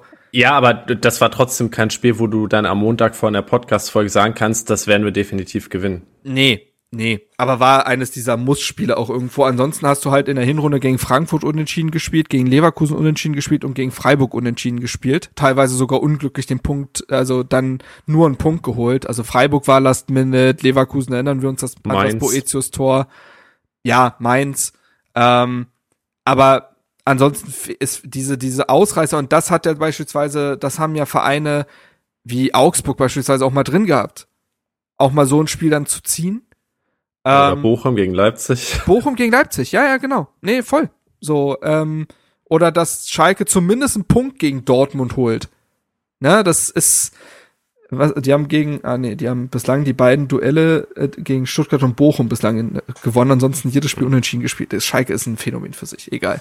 Mhm. Ähm, so, aber will nur sagen, Hertha fehlt das bislang und das musste jetzt im Letz-, in den letzten neun Spielen eigentlich mal ausgleichen, die Quote an Überraschungspunkten. Ähm, ja, so. Und gleichzeitig muss ich sagen, in den letzten zwei Jahren hat Hertha es tatsächlich ganz gut verstanden, in den letzten Saisonspielen was zu holen. Wir erinnern uns an das Corona-Turnier unter Pal Dardai, in, wo die Mannschaft über sich hinausgewachsen ist. Man hat's aus eigener Kraft irgendwie, sei es mit, durch, wegen, trotz äh, Felix Magath geschafft, in den unter ihm ja auch sich irgendwie noch mal zu fangen. Inwieweit man sich dann auch gefangen hat, ist dann die Frage, aber ne, zumindest hat man sich die Chance erhalten, dann drin zu bleiben. Und auch in dieser Saison muss man es irgendwie dieser Mannschaft, wenn man der Mannschaft irgendwas lassen kann, überhaupt, dann, dass sie in Muss spielen, also zumindest überproportional oft da ist. Also du hast das Hinspiel gegen Augsburg gewonnen, du hast das Hinspiel gegen Schalke gewonnen, du hast gegen Köln damals gewonnen, nachdem du lange verloren hast und die WM da bevorstand. Du hast gegen Gladbach gewonnen, das erste Spiel nach dieser schlimmen Niederlagenserie im neuen Jahr und auch das wieder das Spiel gegen Augsburg gewonnen. So, natürlich kommt da auch Bochum, kommt das Bochum-Spiel hinzu und auch die Hoffenheim-Niederlage ist klar. Ich sage ja auch nicht, dass sie da eine reine eine weiße Weste haben, aber überproportional oft zieht Hertha solche Druckspiele. Das, deswegen war auch Bochum so, eine, so, ein, so ein Schock, so ein bisschen, mhm. ne? weil das das erste Spiel war, wo du wirklich eigentlich fest davon ausgegangen bist, das, muss, das müssen wir eigentlich gewinnen und du das relativ ähm, relativ verdient auch verloren hast, ne? Äh, und ich glaube, deswegen war das auch so ein Schock. Und ich sehe es auch so. Ich, ich hoffe auch auf ähm, auf so ein bisschen Déjà-vu-Feeling. Ne? Langkam mhm. in Gelsenkirchen, wer weiß. Oh ne? ja. Aber ähm, aber ja, das ist, das ist tatsächlich die Hoffnung, die man haben kann. Bisher in dieser Saison haben wir das eigentlich gerade in diesen direkten Duellen gegen die, ähm, gegen die Konkurrenz ganz gut gemacht. Ähm, gerade in den Heimspielen. Ne? Aber, aber deswegen, also auswärts gegen Gelsenkirchen, das ist, das wird für mich vielleicht das entscheidende Spiel mhm. sein dieser Saison. Mhm. Ja, und wie ja, du darfst es zumindest nicht verlieren. In der Hinsicht ist halt das Hoffenheim-Spiel auch so endlich, unendlich ärgerlich. Ne? Also A, wegen der drei Punkte, die uns fehlen, der drei Punkte, die Hoffenheim bekommen hat und auch einfach der Glaube, dass du jetzt die restlichen vier direkten Konkurrenten alle schlägst, ist bei mir nach dem Hoffenheim-Spiel deutlich geringer als davor. Mhm. Ich war sehr überzeugt davon, dass wir in Hoffenheim gewinnen werden, einfach weil die von der Form noch schlechter waren und seit Wochen eine, eine Grütze zusammengespielt haben. Und dieses Spiel zu verlieren, das tut, finde ich, sehr weh.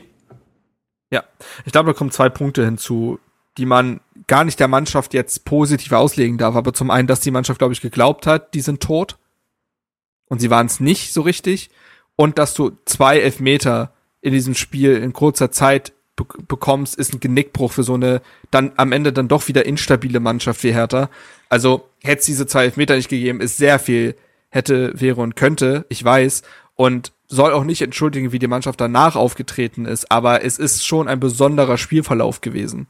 So, ähm, das will ich nur dazu gesagt haben. Aber ja, ähm, dementsprechend bewegen wir uns wahrscheinlich dann in dem Bereich 33 Punkte aufwärts. Die zu holen ist bei aktuell 21 Punkten, die man ohnehin erst hat. Alles andere als leicht, aber anders wird's ja nicht gehen. Gut. Gehen wir weiter. Ähm, wir kommen zu, ich sag mal, allgemein personellen Dingen, was die Mannschaft auch angeht. Und da hat Phil Berlin auch eine zweite Frage gestellt. Und zwar fragt er, ob man Duke Bakio eine Einsatzgarantie in den nächsten Spielen geben sollte, nachdem er für oder bei Belgien überzeugt hat und zum Spieler des Spiels ernannt wurde. Auch hinsichtlich seiner überzeugenden Scorer-Statistik könnte er uns im Abstieg, Abstiegskampf retten. Benny, wie siehst du das? Vorneweg, ich bin sehr gespannt auf das Spiel morgen gegen Belgien, wie er sich da präsentiert. Mhm. Ähm, gegen eine deutlich bessere Mannschaft, glaube ich, als Schweden war das, die sie am Freitag hatten oder so. Mal schauen, was er, was er da zeigt. Ich bin grundsätzlich kein Freund von Einsatzgarantien. Ähm, ich denke, das Leistungsprinzip sollte definitiv gelten.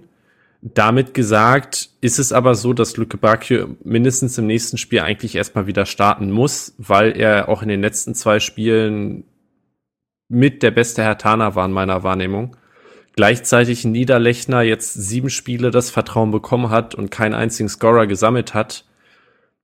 Und ich denke, dass so eine Doppelspitze aus Nankam und Luke Bacchio, das hatten wir auch, äh, glaube ich, äh, in dieser Min Mini-Kader-Analyse im Winter angesprochen, ist auch eine Kombination, die durchaus ihren Reiz haben kann. Und dem Ganzen zumindest mal eine Chance zu geben. Gerade auch gegen Freiburg, die, glaube ich, äh, eher in unserer Hälfte sich aufhalten werden und dann einen schnellen Konterstürmer zu haben und nicht einen Nankam und einen Niederlechner, die beide nicht die schnellsten sind, ähm, könnte Gold wert sein. Ansonsten würde ich dann weiter nach Form gucken. Wenn Duke Bacchio wieder ein, zwei Spiele so einen Durchhänger hat, wie er es ähm, schon mal jetzt in diesem Jahr mhm. hatte, dann bin ich wie kein Freund davon, ihm eine Einsatzgarantie zu geben.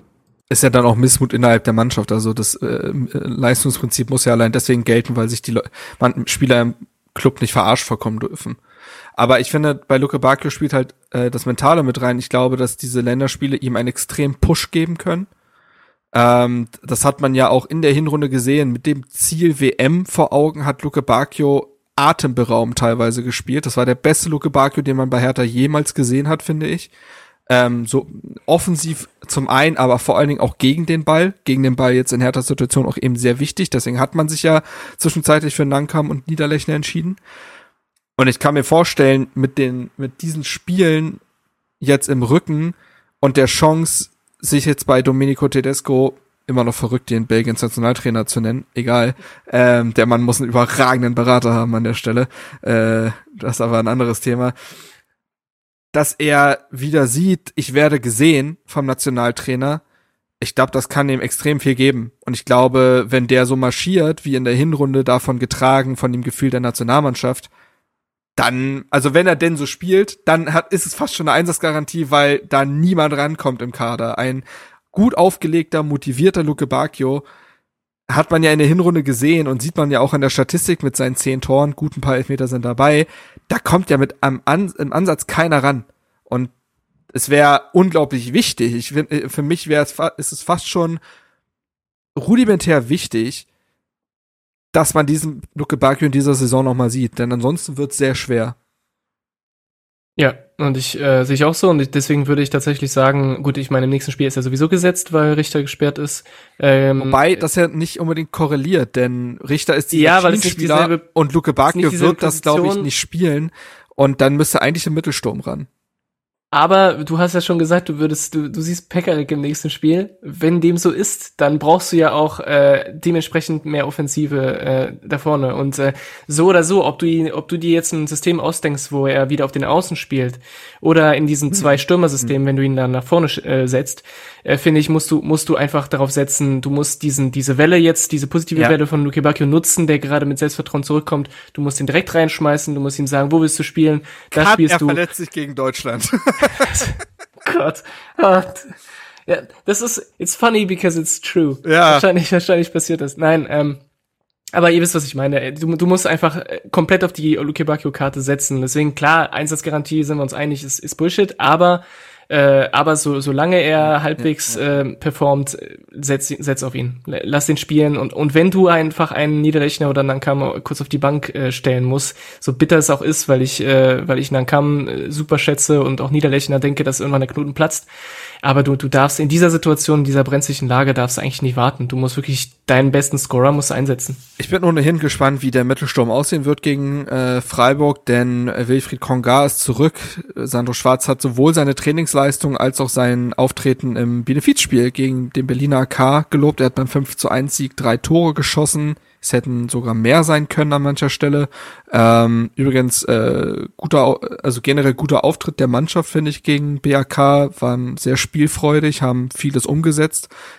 Ja, Regionalligist, ich weiß, und trotzdem kannst du dir in solchen Spielen ja gewisse, ein gewisses Selbstvertrauen trotzdem holen, wenn gewisse Dinge aufgehen. Äh, man hat das Spiel sehr ernst genommen, obwohl es ein sehr äh, unsport, also nee, ist ein sehr sportlicher Anlass, quasi, wenn man so nimmt. Ähm, denn man äh, hat da über 2000 Menschen waren bei dem Spiel auch und am Ende bin ich mal gespannt, was da zusammenkommt. Allein Trainerteam und Mannschaft sollen ja einen fünfstelligen Betrag zusammengesammelt haben.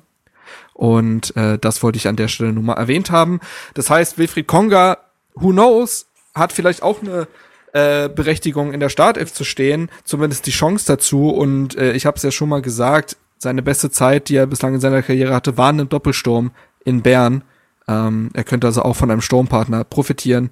Aktuell würde ich aber auch Nankam, der jetzt für die U21 das erstmal gespielt hat und auch getroffen hat, ich würde sagen, da musst du eigentlich die Luke Bakio Nankam Welle mitnehmen.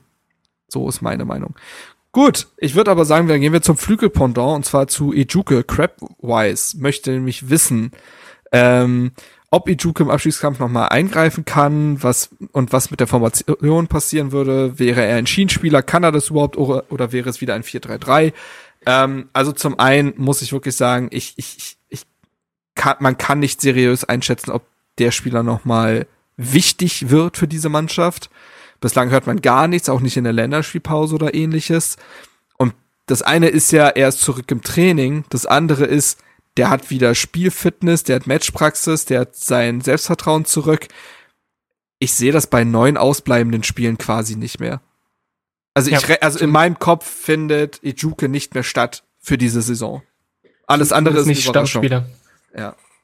Also ich, ich kann das auch nur höchstens als Joker-Einsatz mir vorstellen, gerade jetzt auch was, äh, was unsere Aufstellung betrifft mit der, mit der Dreierkette. Ähm, du kannst den eigentlich nicht sinnvoll als, äh, als diesen linken Schienenspieler einsetzen, weil er einfach defensiv zu schwach ist. Ja. Ähm, das heißt, du könntest den phasenweise reinschmeißen, gerade wenn es Mhm. darum geht, dass Hertha Situativ, unbedingt genau. noch ne, ein Tor schießen muss oder und vielleicht irgendwie so ein, so ein falscher Stürmer, wie auch immer, ähm, kann ich mir durchaus vorstellen, aber dann tatsächlich eher situativ und dann als Joker, aber als Stammspieler würde mich sehr wundern, wenn wir den wieder von Anfang an sehen in dieser Saison. Zumal Hertha ja anders als zum Beispiel bei einem Luke Bacchio, den du im Sommer eventuell oder höchstwahrscheinlich Mhm. verkaufen musst, wo jeder Scorer auch einfach nochmal den Preis äh, in die Höhe ein bisschen treibt. Bei einem Injuke, den musst du ja nicht aufbauen weiter fürs Team, der ist kein Eigengewächs, der steht nicht für den Berliner Weg, du kannst mit ihm kein Geld im Sommer verdienen. Gibt einfach abseits des Sportlichen für Hertha wenig Gründe zu sagen, wir müssen nochmal Ijuke irgendwie pushen und eingebaut kriegen. Auch ein Punkt, genau. Damit haben wir die Frage ja eigentlich schon beantwortet. Da müssen wir gar nicht äh, weiter reingehen. Anderer Flügelspieler, äh, selbe Problematik, nämlich Verletzungsproblematiken. Äh, oh, der Name, da, da wird's wieder schwer. Groak G oder JY? Äh, äh, JI, G- so rum. Who knows? ähm, genau, GI, äh, fragt, ob wir so einen Sona bis zum 30.06.2026 nochmal im Kader bei Hertha sehen werden. Dann läuft nämlich sein Vertrag aus und wie lange Spieler im Aufbautraining sein können. Ich habe halt vergessen, wo er spielt, aber ich glaube irgendwo auf dem Flügel. Was macht man mit dem Jungen? Ja, also auch das will ich jetzt gar nicht zu weit fassen, weil äh, das den Rahmen sprengen würde. Ich muss tatsächlich einfach mal an der Stelle sagen, mir tut, mir tut Kilian und Sona so leid. Das muss man sich mal vorstellen. Der kommt mit was 19 Jahren in ein fremdes Land nach einer Kreuzbandverletzung, die mental sowieso schon sehr belastend sein muss.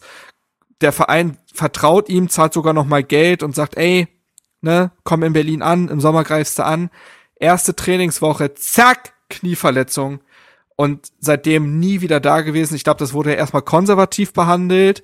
Irgendwann musste man dann feststellen, gut, wir müssen operieren. Übrigens auch nicht das erste Mal, dass man bei Hertha zu dieser Erkenntnis erlangt, nachdem man konservativ vorgegangen äh, ist. Und jetzt ist der Junge, der wird am 11.05. 21 Jahre alt, der hat quasi also knapp zwei Jahre seines Lebens in Berlin verbracht, nicht ein Spiel gemacht, diese Mannschaft nie kennengelernt. Ich ich, ich will mir nicht vorstellen, was das mental mit so einem jungen Menschen macht. Ähm, ob er aktuell vielleicht sogar in der Heimat ist, weil alle sagen, ey, es bringt doch so nichts. Ähm, man hört ja auch nichts. Also ich, ich, ich, ich glaube, im Sommer wird das irgendein Ende finden. Ich weiß es nicht, ich weiß nicht welches. Ich finde es wahnsinnig schlimm, wie gehässig teilweise Kommentare da, äh, äh auf ja. ihn bezogen sind. Ja. Ähm, wenn Hertha quasi bei Pressekonferenzen oder Trainingseinheiten sagt, er und Ichuke befinden sich im Aufbau, kommen da teilweise sehr eklige, hässliche Kommentare bei rum. Und das ist alles, was ich dazu sagen kann. Also ich nehme da gar nicht das Sportliche mit rein. Was ich mir vorstellen kann, ist, dass man im Sommer vielleicht, also wenn man sagt, wir sehen weiter ein Potenzial, dass man einen Live-Verein sucht, für den, wo man ihn ein Jahr hin abschiebt.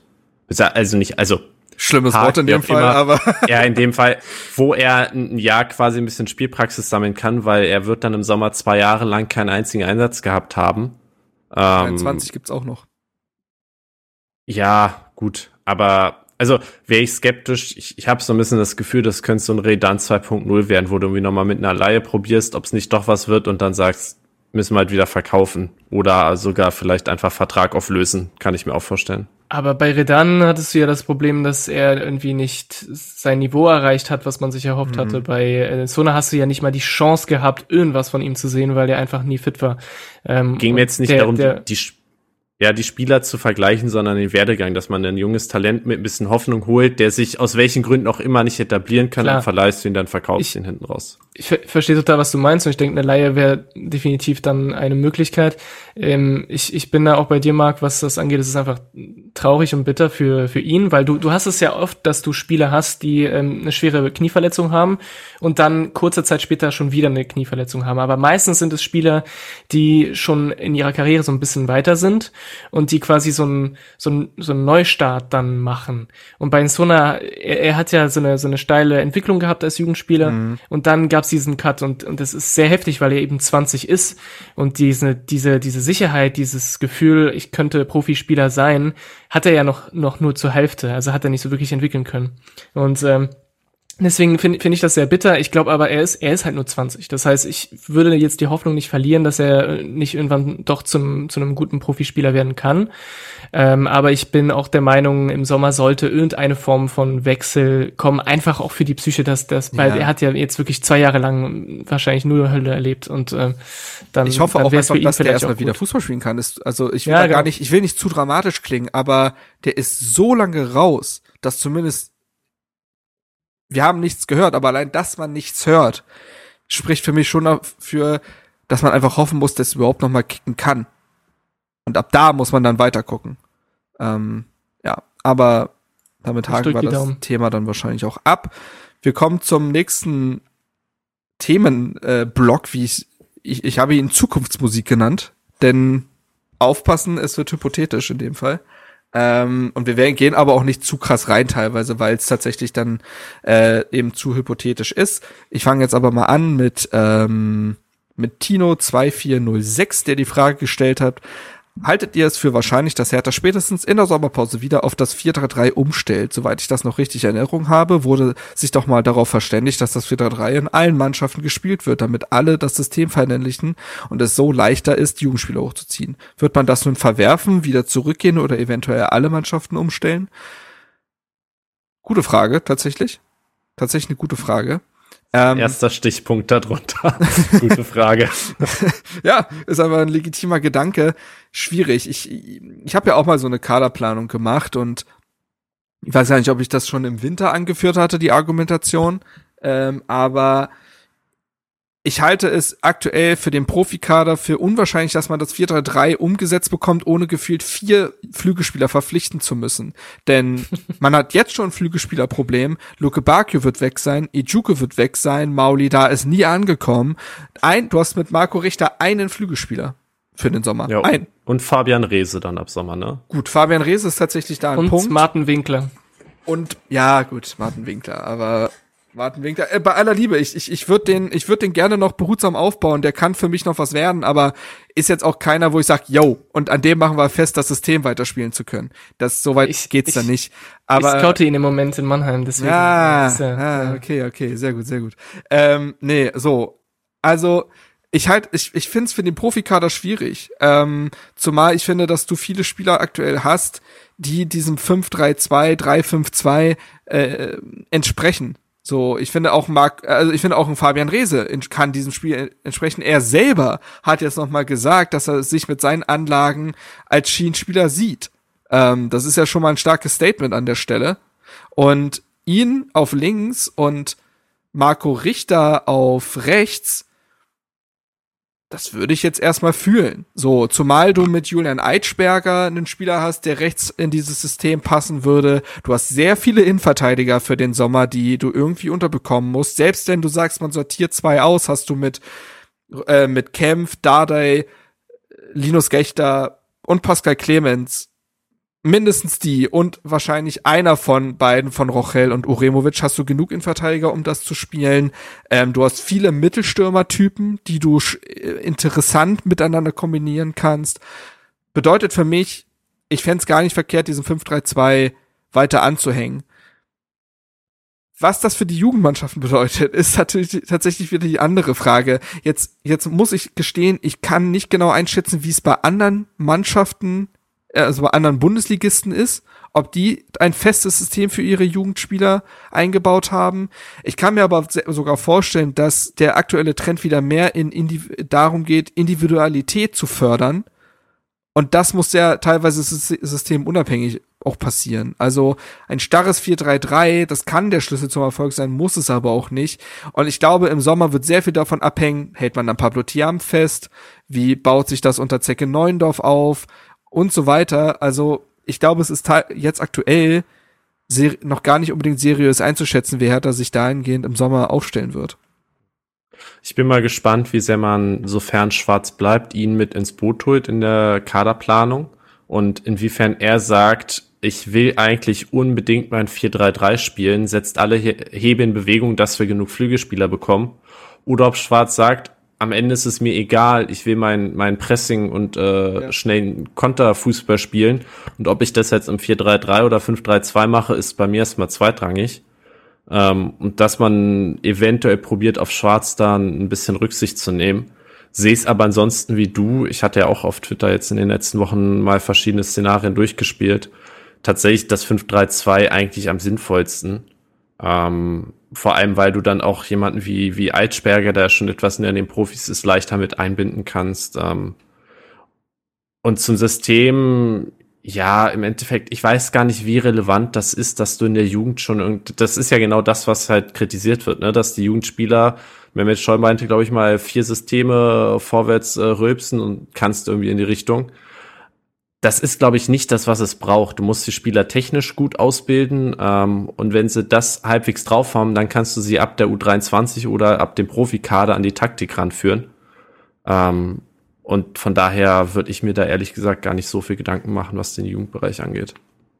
Wo, wobei es natürlich dann wieder dem widerspricht, was Hertha gesagt hat, was die machen wollen. Die haben eben gesagt, dass die diese diese Systeme auch in der Jugend dann auch äh, antrainieren wollen. Und ähm, wenn das tatsächlich eine langfristige Entwicklung ist, die Hertha machen möchte, und das hat, meine ich, Tiam jetzt im August gesagt, dass die tatsächlich auch auf dieses 4-3-3 dann äh, setzen wollen in der Jugend, angepasst, also nicht Copy-Paste, das, was Ajax macht und so, aber ähm, trotzdem gerade diese langfristigen Sachen, die Idee ist ja nicht verkehrt, dass du dir denkst, okay, ich, ich brauche hier langfristig eine Mannschaft, die sich quasi mit der Jugend von selbst wieder ernährt mit Spielern, ja, ja? und dass sich ja. dass diese Spieler direkt reinkommen und direkt wissen, wie man wie man das spielt und 4-3-3, man denkt immer so starr, aber es muss ja nicht starr sein, nur weil du nur weil du bestimmte Systeme antrainierst in der Jugend, heißt es ja nicht, dass du nur diese Systeme spielen kannst.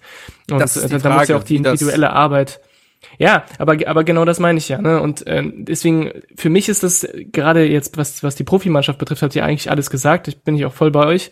Was die Jugendmannschaften angeht, wenn du wirklich was Langfristiges planen möchtest, kannst du nicht innerhalb von von einem Jahr äh, angesichts dessen, was gerade in der Profimannschaft passiert, deinen ganzen Plan umwerfen. Also ich, ich, mhm. ich wäre der Meinung, wenn du wirklich einen guten Plan hast, und ich hoffe, das haben wir, äh, dann mach es doch. Und dann äh, muss die, muss die Profimannschaft äh, die, die ändert sich ja sowieso gefühlt alle drei Monate, das, die Situation bei uns, ja. Und dann, dann kannst du immerhin das, was essentiell ist und das, was der Hertha-Weg ja auch sein soll, ne, die Jugendarbeit und das, was das äh, betrifft, dann kannst du das tatsächlich auch langfristig gestalten. Aber ich fände jetzt komisch, wenn jetzt auf einmal heißt, okay, wir machen, wir lassen das komplett mit den das Systemen halt oder wir machen jetzt 352 oder. Du hast ja gerade davon gesprochen, Hertha hat sich für diesen Weg entschieden und das stimmt schon, aber wer ist in dem Fall Hertha? Hertha war, also dieses 4-3, wir wollen einen Spielstil entwickeln und so weiter, das ist sogar noch Projekt Goldelse gewesen an manchen Punkten. Äh, Carsten Schmidt ist nicht mehr da, Friedi Bobic ist nicht mehr da, Sebastian Zilichowski ist nicht mehr da, Pablo Tiam ist im Sommer vielleicht weg, Thomas Bräuch ist vielleicht im Sommer weg fast alle Entscheidungsträger, die dieses feste 4-3-3 mitgehen wollten, sind Geschichte. Da wird sicherlich rettenswerte Ansätze geben, die man übernehmen kann, aber wie in anderen Aspekten wird man vielleicht auch da feststellen, boah, viel zu groß gedacht und wie, gar nicht unserer Situation angemessen. Ähm, und ich, ich, ich wehre mich da gar nicht gegen. Wenn am Ende nochmal eine Bewertung, eine Evaluation äh, gemacht wird und man feststellt, dieses mit dem 433 sollten wir durchgehen, das, das ergibt Sinn, dann macht das gerne. Ich kann mir aber schon vorstellen, dass man sich im Sommer mit neuem Personal, auch Zecke, der Neuendorf, der dann eingearbeitet ist und so weiter, sich dahingehend nochmal neu orientieren möchte. Und ich finde, ich sehe diese Systemkritik durchaus in Deutschland, dass man gedacht hat, wir müssen nur taktisch gut ausgebildete Spieler entwickeln. Und wir sehen es dann aber bei Mannschaften wie Italien, Obacht, Mentalität, ähm, oder Argentinien oder und so weiter, dass, dass, dass, dass, dass selbstbestimmte Spieler, dass, dass anpassungsfähige Spieler, dass mutige Spieler, die technisch was drauf haben, denen eine Eigenverantwortung äh, anerzogen wird, dass, dass das vielleicht miteinander kombinierbar sein muss. Und auch da wieder, jetzt ist eine sehr subjektive Einschätzung, aber wenn ich finde, Berliner Weg ist auch irgendwo Individualität schützen also ich will, wenn du Boatengs und Dejagas und Patrick Eberts nochmal haben willst, dann musst du denen auch eine gewisse Form von Freiheit lassen. Und das kann auch Freiheit in einem starren System sein, aber es ist vielleicht unwahrscheinlicher, diese zu erreichen. Ich bin gespannt einfach, wie man sich da im Sommer entscheiden wird und kann mich da mit mehreren Ideen anfreunden, aber es muss halt mit Überzeugung dieses Mal gemacht werden. Ja, ich sehe das auch so, gerade was diese individuelle Individualität betrifft. Aber für mich ist das nicht unbedingt, man kann beides vereinen. Ja, also bestimmt, man kann, ne? bestimmt. Das ist so meine Hoffnung. Ja. Gut. Ähm, gehen wir zur nächsten Frage, die wir gar nicht in aller Ausführlichkeit beantworten wollen, weil das wirklich Zukunft, Zukunftsmusik ist und von vielen Faktoren abhängt. Aber um deine Vorarbeit da auch gewürdigt zu haben, DLL Flipsy, du hast gefragt, gibt es Spieler, die ihr nächste Saison unbedingt bei uns im Profikader sehen wollt? Ich möchte dein Scouting wertschätzen und nenne die Namen jetzt einfach mal, die du genannt hast. Und zwar ist das Hauke Wahl von Holstein Kiel, Derek Köhn von Hannover, David Kovnatski von Düsseldorf, auch Tanaka äh, von Düsseldorf, Ma Masaya Okugawa, kennen wir noch aus der Bundesliga aus Bielefeld, Sebastian Vassiliades, auch Bielefeld und Paul Nebel von Mainz nach Karlsruhe verlieren. Alles sehr interessante Namen, die, die sowohl in der ersten Liga als auch zweiten Liga funktionieren könnten. Auch ich habe ja im Winter mal ein bisschen Scout gespielt und habe da auch so Namen ausgespuckt wie äh, äh, Lead Paccarada, der jetzt ja zum ersten FC Köln dann gewechselt ist, ähm, oder auch Ron Schallenberg, der dieser Anker-Sechser ist. Die Position hat man jetzt zwar besetzt, aber auch nur einfach, muss man sagen, mit äh, Giorgi. Da muss man auch noch Optionen finden. Ähm, ich finde also erstmal grundsätzlich den Ansatz, den du gewählt hast, gut. Denn das sind realistische Spieler, das sind auch Spieler des Profils Fabian Rehse, Spieler, die aus der zweiten Liga kommen, die noch nicht völlig fertig in ihrer Entwicklung sind, teilweise zumindest, ähm, und die Hertha als echte Chance sehen würden. So. Also der Ansatz als solcher ist erstmal sehr gut gewählt. Ich glaube, wir haben uns jetzt nicht komplett mit Namen auseinandergesetzt, weil Liga-Zugehörigkeit und all diese Dinge einfach eine zu große Rolle spielen und wir jetzt hier zu sehr in Fantasien, glaube ich, äh, uns bewegen würden. Benny, was äh, sagst du zu den Namen oder zu den generellen Überlegungen? Habe ich eigentlich nicht viel zu ergänzen. Ähm, es hängt halt am Ende auch, ich finde, du solltest erst dein System haben und dann Neuzugänge danach äh, kaufen. Also es bringt ja nichts, jetzt zwei Flügelstürmer zu holen, wenn wir dann, wenn das die zwei einzigen sind und man dann sagt, eigentlich sind wir immer noch zu dumm besetzt, wir müssen wieder auf die Fünferkette. Es wäre in sich nicht schlüssig ähm, und vor allem solltest du erstmal gucken, was willst du spielen, wie willst du spielen, was wünscht sich der Trainer und dann kannst du gucken, wen du holst. Natürlich muss Benny Weber oder müssen Benny Weber und sein Team jetzt die Wochen schon nutzen, um Auswahllisten zusammenzustellen mit Spielern, die in den verschiedenen Szenarien sinnvoll und bezahlbar und sportlich äh, Mehrwert bieten. Aber sich jetzt auf irgendwie bestimmte Namen, zumindest auf bei den externen Neuzugängen, ich denke, was die Jugendspieler angeht, kommen wir gleich noch zu, kann man vielleicht ein bisschen konkreter werden, aber gerade was Neuzugänge von außen angeht, äh, finde ich es da auch schwer, mich jetzt festzulegen auf irgendwelche Namen. Und wenn ich ergänzen kann, finde ich einen super Punkt, aber auch der Gegenaspekt. Das heißt, du musst gucken natürlich anhand eines Systems, wen du holst, aber du musst auch anders gucken, wen, wen kannst du holen? Welche Möglichkeit hast du? Welche Spieler kannst du überhaupt kriegen? Weil das, du könntest ein System haben, aber du, du kannst die Spieler, die du dafür brauchst, gar nicht holen, weil dir die Mittel fehlen oder weil die Spieler nicht kommen wollen. Das heißt, du musst natürlich auch schauen, was ist realistisch. Und wenn du dann anhand dessen ist es so komplex bei Hertha einfach, ne? Weil du einfach diese beiden Seiten hast. Du würdest gerne was machen, musst gucken, ob es überhaupt möglich ist und dann im besten Fall irgendwie eine, eine Lösung finden, wo beides zu vereinen ist. Aber ähm, ich sehe es auch so, dass es sehr, sehr viel, ich würde super ungern jetzt die Verantwortung bei Hertha haben in diesem Zeitpunkt, weil einfach für mich extrem viel Ungewissheit ist in jeder Hinsicht, ja. ob jetzt finanziell oder sportlich. Und ähm, das, das fällt, deswegen ist es auch jetzt müßig, äh, darüber nachzudenken, was jetzt konkret für Optionen für uns äh, sinnvoll wären. Ne? Aber dem ganzen Thema werden wir uns ja spätestens im Sommer dann wieder widmen in verschiedenen Podcasts. Episoden, also es wird ja alles nochmal aufgegriffen. Äh, wir können auch ganz kurz über die Jugendspieler reden, äh, die Flipsy, denen Flipsy den Sprung in den Profikader zutraut. Auch hier kurz die Namen vorgelesen. Tim Gollers, Torhüter, hat schon einen Profivertrag. Pascal Clemens, da wird es eine Frage der Zeit sein, nehme ich an. Der Innenverteidiger Elias Strassner, Linksverteidiger Obacht Gladbach. Ähm, Yannick Mausehund, bester Nachname dieser Liga, gar keine Frage. Äh, als Innenverteidiger weiterer Leander Pop, Flügelstürmer, hat sich aber gerade das Kreuzband gerissen. Ibrahim Masa, ähm, Offensiv-Allrounder. Benze Dardai, der jüngste der Dardai-Dynastie. Äh, Julius Und der Gottsch talentierteste, wie bei jedem jüngsten Bruder. ja, äh, genau. Es, ich überlege gerade. Ich bin ja auch einer von drei Brüdern und das könnte tatsächlich wieder hinhauen, die Nummer. Naja, egal. äh, mal gucken. Äh, Julius Gottschalk, sehr schöner Nachname. Und äh, ja, Nada El Gendawi wird genannt. Ähm, da in Klammern steht Marketing plus er kann eigentlich echt kicken. Ähm, über Gendawi haben wir uns oft genug geäußert. Also besonders bei Erstliga-Verbleib kein Thema und auch in der zweiten Liga also es schafft es ja gerade körperlich nicht mal, sich für die Regionalliga fit zu halten. Das mag jetzt sehr gemein klingen, aber da kann er ja auch im Alter von 26 Jahren oder so keine richtige Konstanz aufbauen. Dass der Mann technisch was kann, das steht ja außer Frage.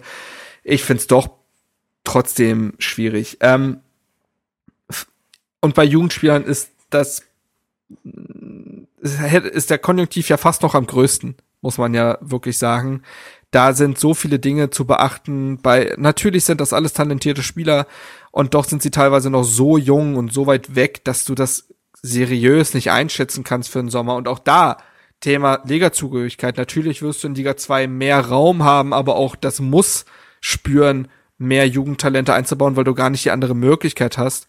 Ähm, ich hatte ja auch im äh, Februar einen Artikel geschrieben zu Talenten, die, glaube ich, schon fast ein bisschen näher dran sind an manchen Stellen. Also da würde ich auch einen Theoman Gündes zu zählen. Da muss man tatsächlich gucken, ob der nicht tatsächlich im Sommer noch geht.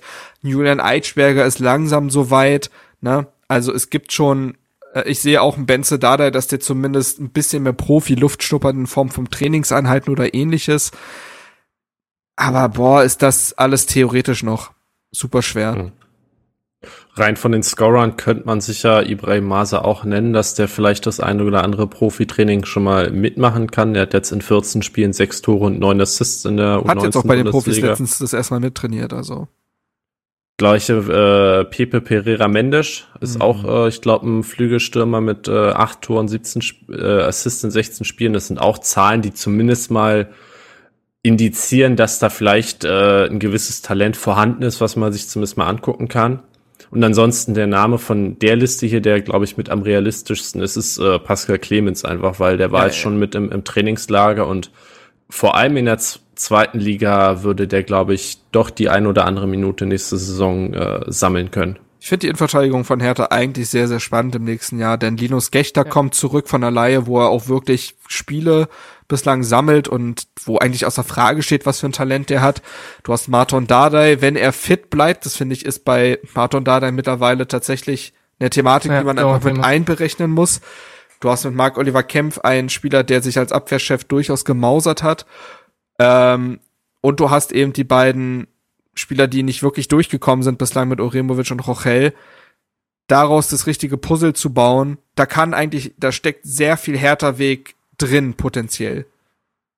So. Ohne dass du völlig unrealistisch blindlings in die Saison rennst, denn ich finde, dass Linus Gechter seine Bundesliga-Tauglichkeit sogar schon bewiesen hat. Ähm, Martin Dardai hat das schon geschafft und Pascal Clemens, wenn ich den in der äh, U19 sehe, mein Gott, ist der abgeklärt. Der wirkt einfach schon wie Linus Gechter, der ist, der wirkt sehr fertig in seinem ganzen Profil. Hm. Ähm, also für mich steckt in der Innenverteidigung da fast schon am meisten Potenzial aus Jugendspielern was zu bauen. Und bei Innenverteidiger natürlich. Ja. Sorry.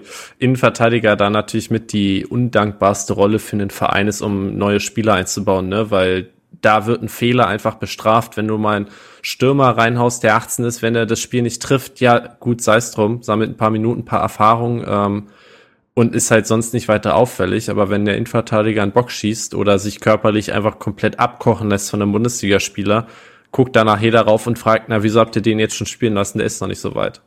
Das ist natürlich für Hertha eine undankbare äh, Position. Das ist ja, ja, aber da müssen sich allen, das muss allen halt bewusst sein. Das ist, finde ich, auch in dieser Saison mit Oliver Christensen so, dass du sagst, wir haben uns bewusst für einen jungen Torhüter entschieden. Also gehen wir den Weg mit dem jungen Torhüter auch mit. So. Ähm, ich habe übrigens noch mal geguckt, was Hertha tatsächlich auch äh, aktuell abhanden geht, ist das, was ich letztens ein bisschen beschrieben habe. Ist noch ein kurzer Nebenaspekt. Hertha hat sieben Gegentore mehr kassiert, als sie hätten kassieren sollen, rein aus Expected Goals ähm, Aspekten. Und tatsächlich hat äh, Oliver Christensen aktuell die schlechteste Rate an gehaltenen Expected Goals in der Liga quasi. Und das ist noch nicht alarmierend in dem Sinne, dass ich finde, er spielt eine schlechte Saison. Und doch merkst du vielleicht bei so einem jungen Torhüter, dass er noch nicht das Selbstverständnis hat, um Härte auch mal Punkte festzuhalten. Das hatte ich ja letztens noch mal, das war ja damals noch eine Bauchgefühlsgeschichte. Äh, das wurde jetzt noch mal mit Zahlen von Opta äh, untermalt und dann ist eben die Frage, geht man diesen Weg trotzdem? Und geht man den Härter-Weg konsequent? So. Ja, gerade jetzt in der Abstiegssaison einen jungen Torwart als Stammkeeper zu haben, ohne wirkliche Alternative, ist natürlich sehr abenteuerlich. Ähm, also ich glaube, wir, wir lieben alle Christensen, zumindest jetzt in, in diesem Kreis finden wir den, ich zumindest finde ihn super und ich bin froh, dass er bei uns spielt und ich bin froh, dass er seine Chance bekommt, aber es stimmt natürlich, dass es gerade in so einer Abstiegssaison, einer extrem schwierigen Saison, ähm, sehr, sehr riskant ist, dann so einen jungen Keeper als deine einzige wirkliche Option zu haben, ist, ähm, ist krass, ja. Aber gut, jetzt hast du den, jetzt kannst du auf ihn bauen und ähm, im nächsten Jahr, egal was kommt, wird er ja hoffentlich dein, dein Stammkeeper bleiben. Ja.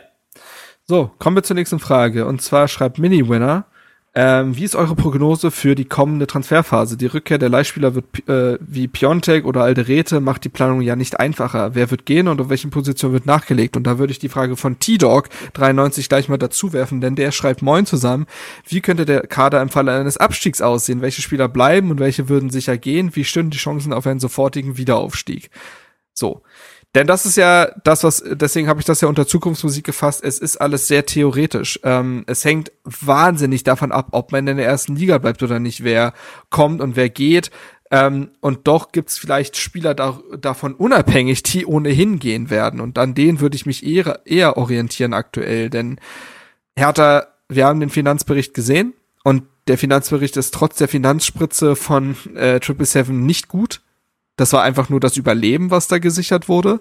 Und du wirst im Sommer zwangsläufig Geld sparen müssen. Und das äh, schaffst du, indem du Gehaltskosten gering hältst möglichst und äh, kleiner machst und zum anderen eben dadurch, dass du Transfererlöse erzielst. Und da kommen für mich vor allen Dingen zwei Spieler eben in, äh, also zum einen muss man eben sagen, um die erste Frage mit den Leihspielern abzuhandeln, du musst eigentlich fast alle Leihspieler loswerden. Also außer die ja. jungen Talente, die du verliehen hast, und damit sie sich weiterentwickeln, also ähm, Gechter. Gechter, Gechter und Wolfsschläger. Und Winkler.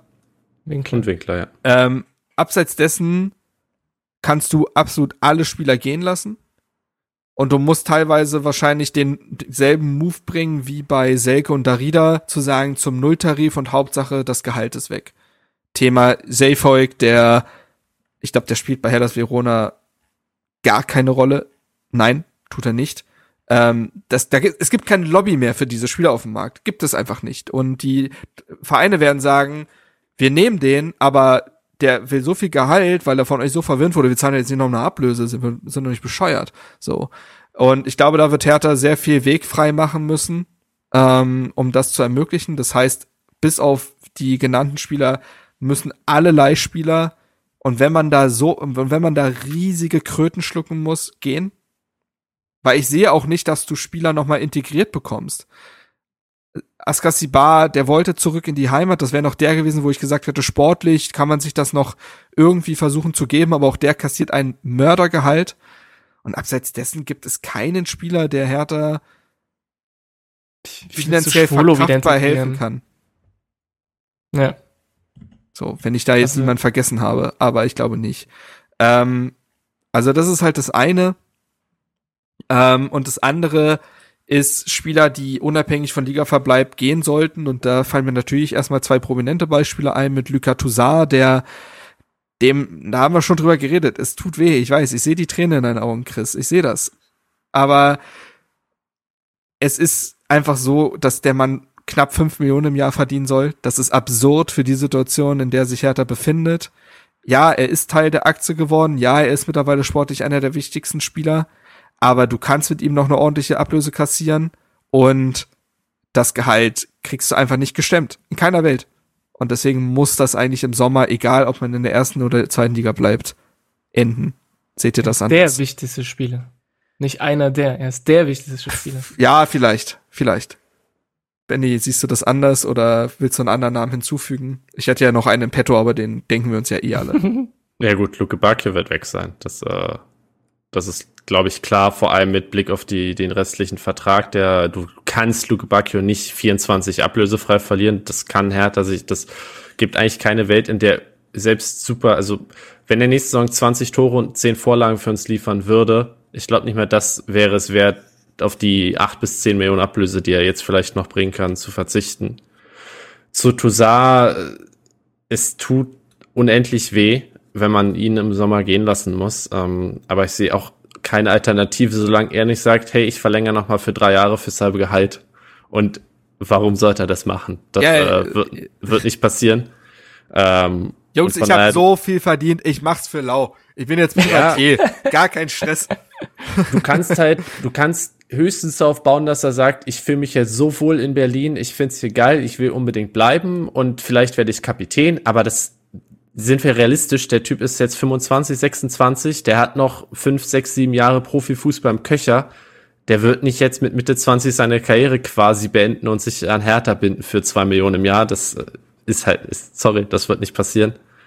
Ja. Ähm, und von daher, die beiden werden auf jeden Fall weg sein. Die Namen, die für mich in der nächsten Saison interessant sind, beziehungsweise müsste man, glaube ich, zweiteilen, ähm, je nach Liga-Zugehörigkeit. Ich habe noch, einen, ich hab noch einen, Hm? der Liga unabhängig gehen muss.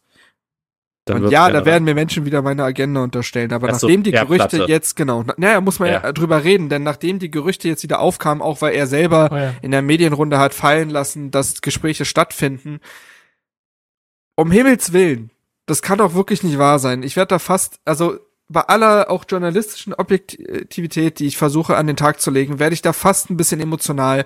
Und das hat natürlich nichts Emotionales an sich, aber wir reden über einen Spieler, der dessen Vertrag ausläuft, der wahnsinnig viel Geld verdient. Ja, er würde Abstriche machen und trotzdem würde er wahrscheinlich immer noch gutes Bundesliga-Geld verdienen, denn er wird ja nicht auf ein Niveau runterkriechen, wie es jetzt ein, weiß ich nicht, wen man da jetzt nennen möchte, im Verein verdienen wird.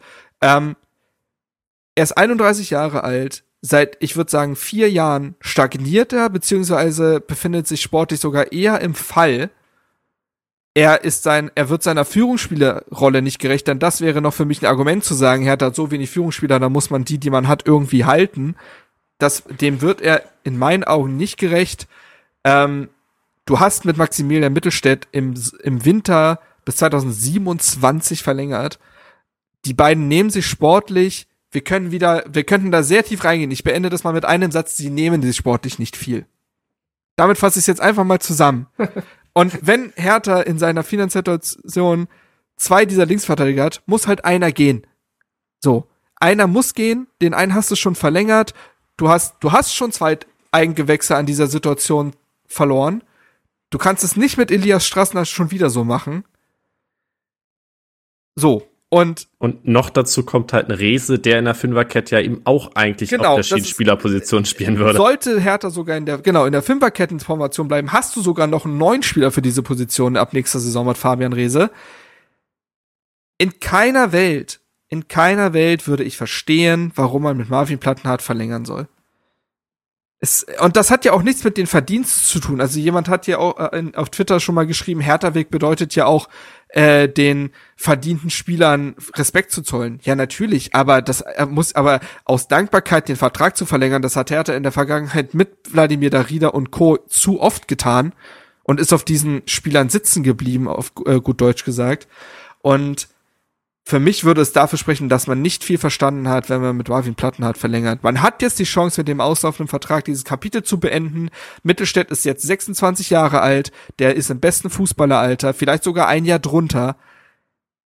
Du musst ihm jetzt auch die Chance geben, dieses, dieses Alter auszunutzen. Ansonsten war das alles für die Katz und äh, mit viel Konfetti im Winter zu verlängern, um dann mit Marvin Plattner zu verlängern, dann würde ich die Welt nicht mehr verstehen. Aus einem rein wirtschaftlich kaderanalytischen Aspekt heraus. Ich sehe es, ich sehe es genauso. Kann ich noch ein weiter, ich glaube, wir haben ja sehr viel über Plattenhardt gesprochen in den letzten Ja, ja, ja. Monaten. Ähm, will, kann ich noch einen Namen reinwerfen, der, wie ich finde, auf jeden Fall gehen muss? Mhm. Ähm, Stefan Jovetic. Sein Vertrag läuft geht aus, ja aber auch. es ist ja noch eine Option, wenn ich das richtig im Kopf hab.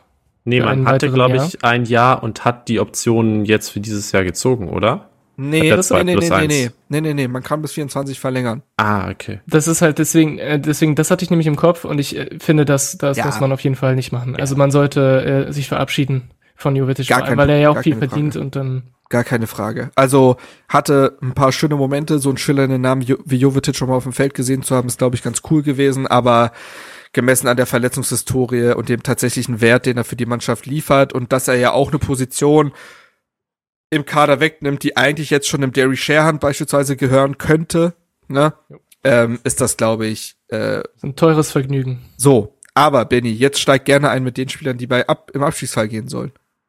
Ja, wir können ja noch ganz kurz der Vollständigkeit halber auch Pekarik und Boateng natürlich nicht verlängern.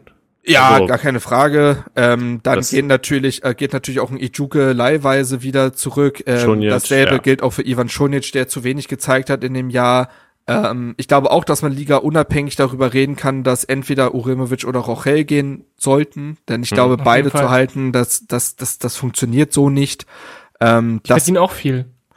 Beide. Ich weiß gar nicht, wie viel sie verdienen, um ehrlich zu sein. Also die, die Vertragssituation dahingehend kenne ich gar nicht. Aber ähm, unabhängig davon, der sportliche Mehrwert und mit einem Linus Gechter, der zurückkommt und so weiter, ergäbe das keinen Sinn. Ähm, ich würde sogar, ich würde sogar, wenn wir im, also wenn Hertha im 5-3-2 bleibt, würde ich sogar über John Joe Kenny diskutieren.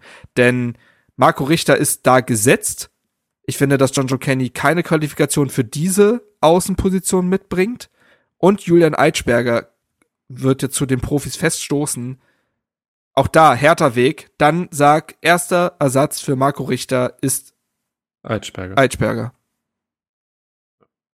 Ähm, da können, können wir jetzt quasi überleiten zum, zum Abstiegsfall, weil auch Boetius und Konga sind für Ja. mich so Kandidaten, Ja, ja, die im. Sommer gekommen sind erst, wo ich aber sage, leider so wenig gezeigt. Wenn sich Abnehmer finden, gib sie wieder ab, weil das ist eben das Problem von Hertha in den letzten Jahren gewesen, dass du Spieler, die sportlich keinen großen Mehrwert liefern, du teilweise zu lange behalten hast.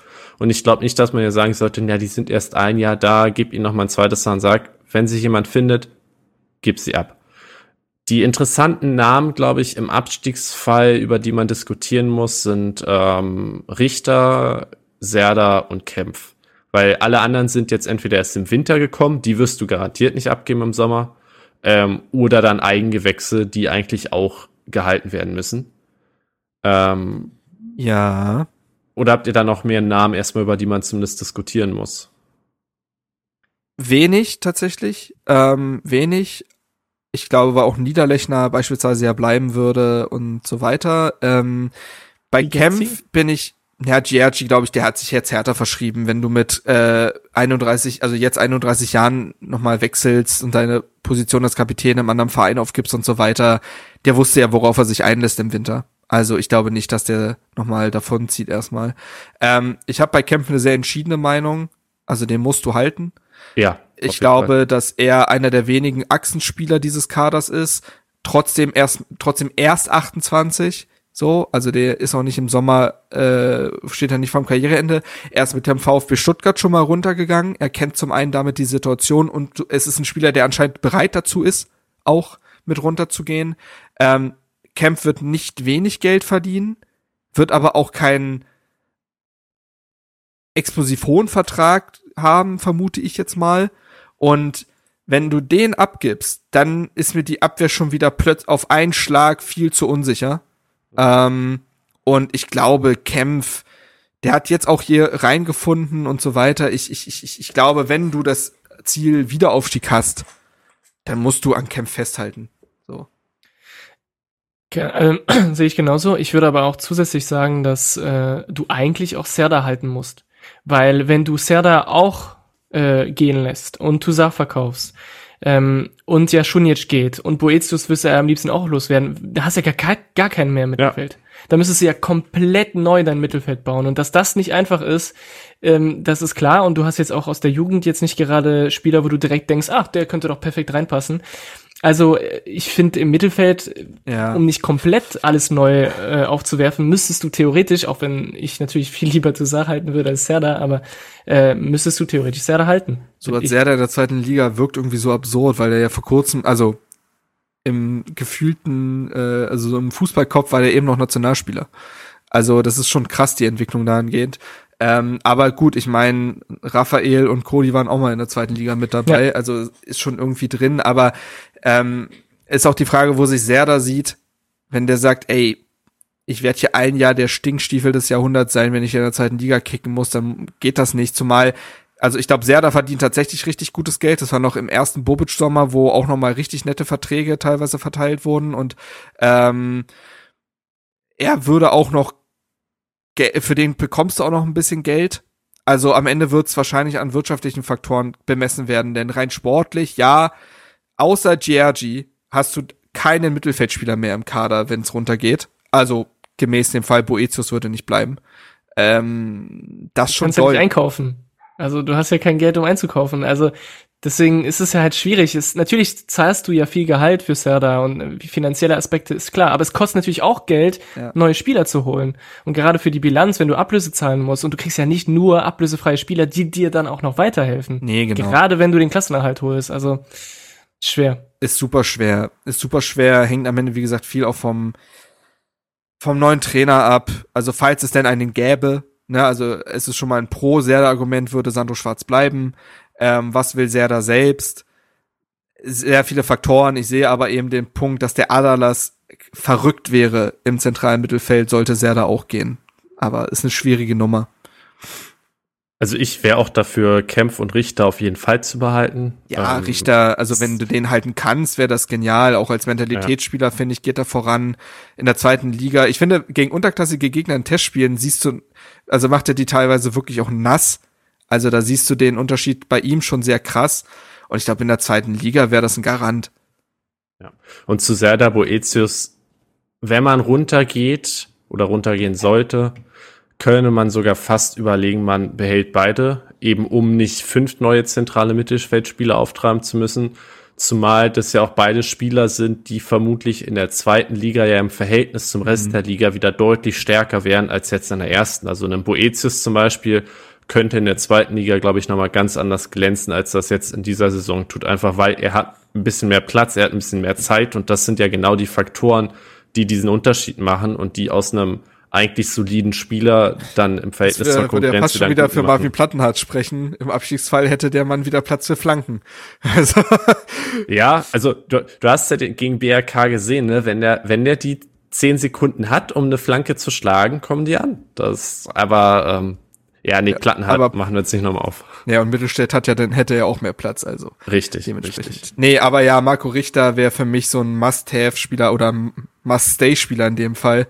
Ähm, sowohl mental äh, als auch äh, als auch sportlich. Ich glaube, der könnte auch im öffentlichen Auftreten diesen diese Gier und diesen Hunger und diesen Trotz aufzeigen, so, ey, es war alles scheiße und jetzt wollen wir unbedingt das wieder gut machen und hochkommen. Ich würde, ich glaube, Marco Richter könnte das sehr gut verkörpern. Ähm, und er hat ja. diese, diese Polyvalenz, er kann ja in beiden Systemen ganz gut spielen. Lucien. Das heißt, du ersparst dir, du ersparst dir ja diesen, diesen Extraspieler kaufen zu müssen, der nur diese ja, System kann und weißt du, ne, dann hast du halt einen etwas teureren Spieler, der aber zwei, also für zwei Systeme eine Lösung ist. Das stimmt. Chancen für Wiederaufstieg, wollen wir das noch ansprechen? Ey, kann ich nicht beziffern. das sage ich dir im Sommer, wenn Hertha abgestiegen sein sollte und ich den Kader gesehen habe. Kader und Trainer. Aber jetzt, also wer soll das seriös beantworten? Hertha steigt nicht ab. Ich sage es so, Hertha wäre verdammt, wieder aufzusteigen, weil es sonst finanziell, also ich weiß nicht, das, das könnte der Todesstoß Fall. sein. So. Gut, ich würde deswegen sagen, machen wir weiter. Es ist ja auch schon wieder vorangeschrittene Zeit. Ähm, wir kommen zu, ich glaube, ja, knapp drei letzten Fragen. Ähm, wobei die erste auch schon wieder viel aufmacht. Schauen wir mal. Ähm, wir kommen zu verschiedenen. Und zwar fragt Simon, Süman, Simon, wir werden es nie erfahren, er stellt eine heikle Frage.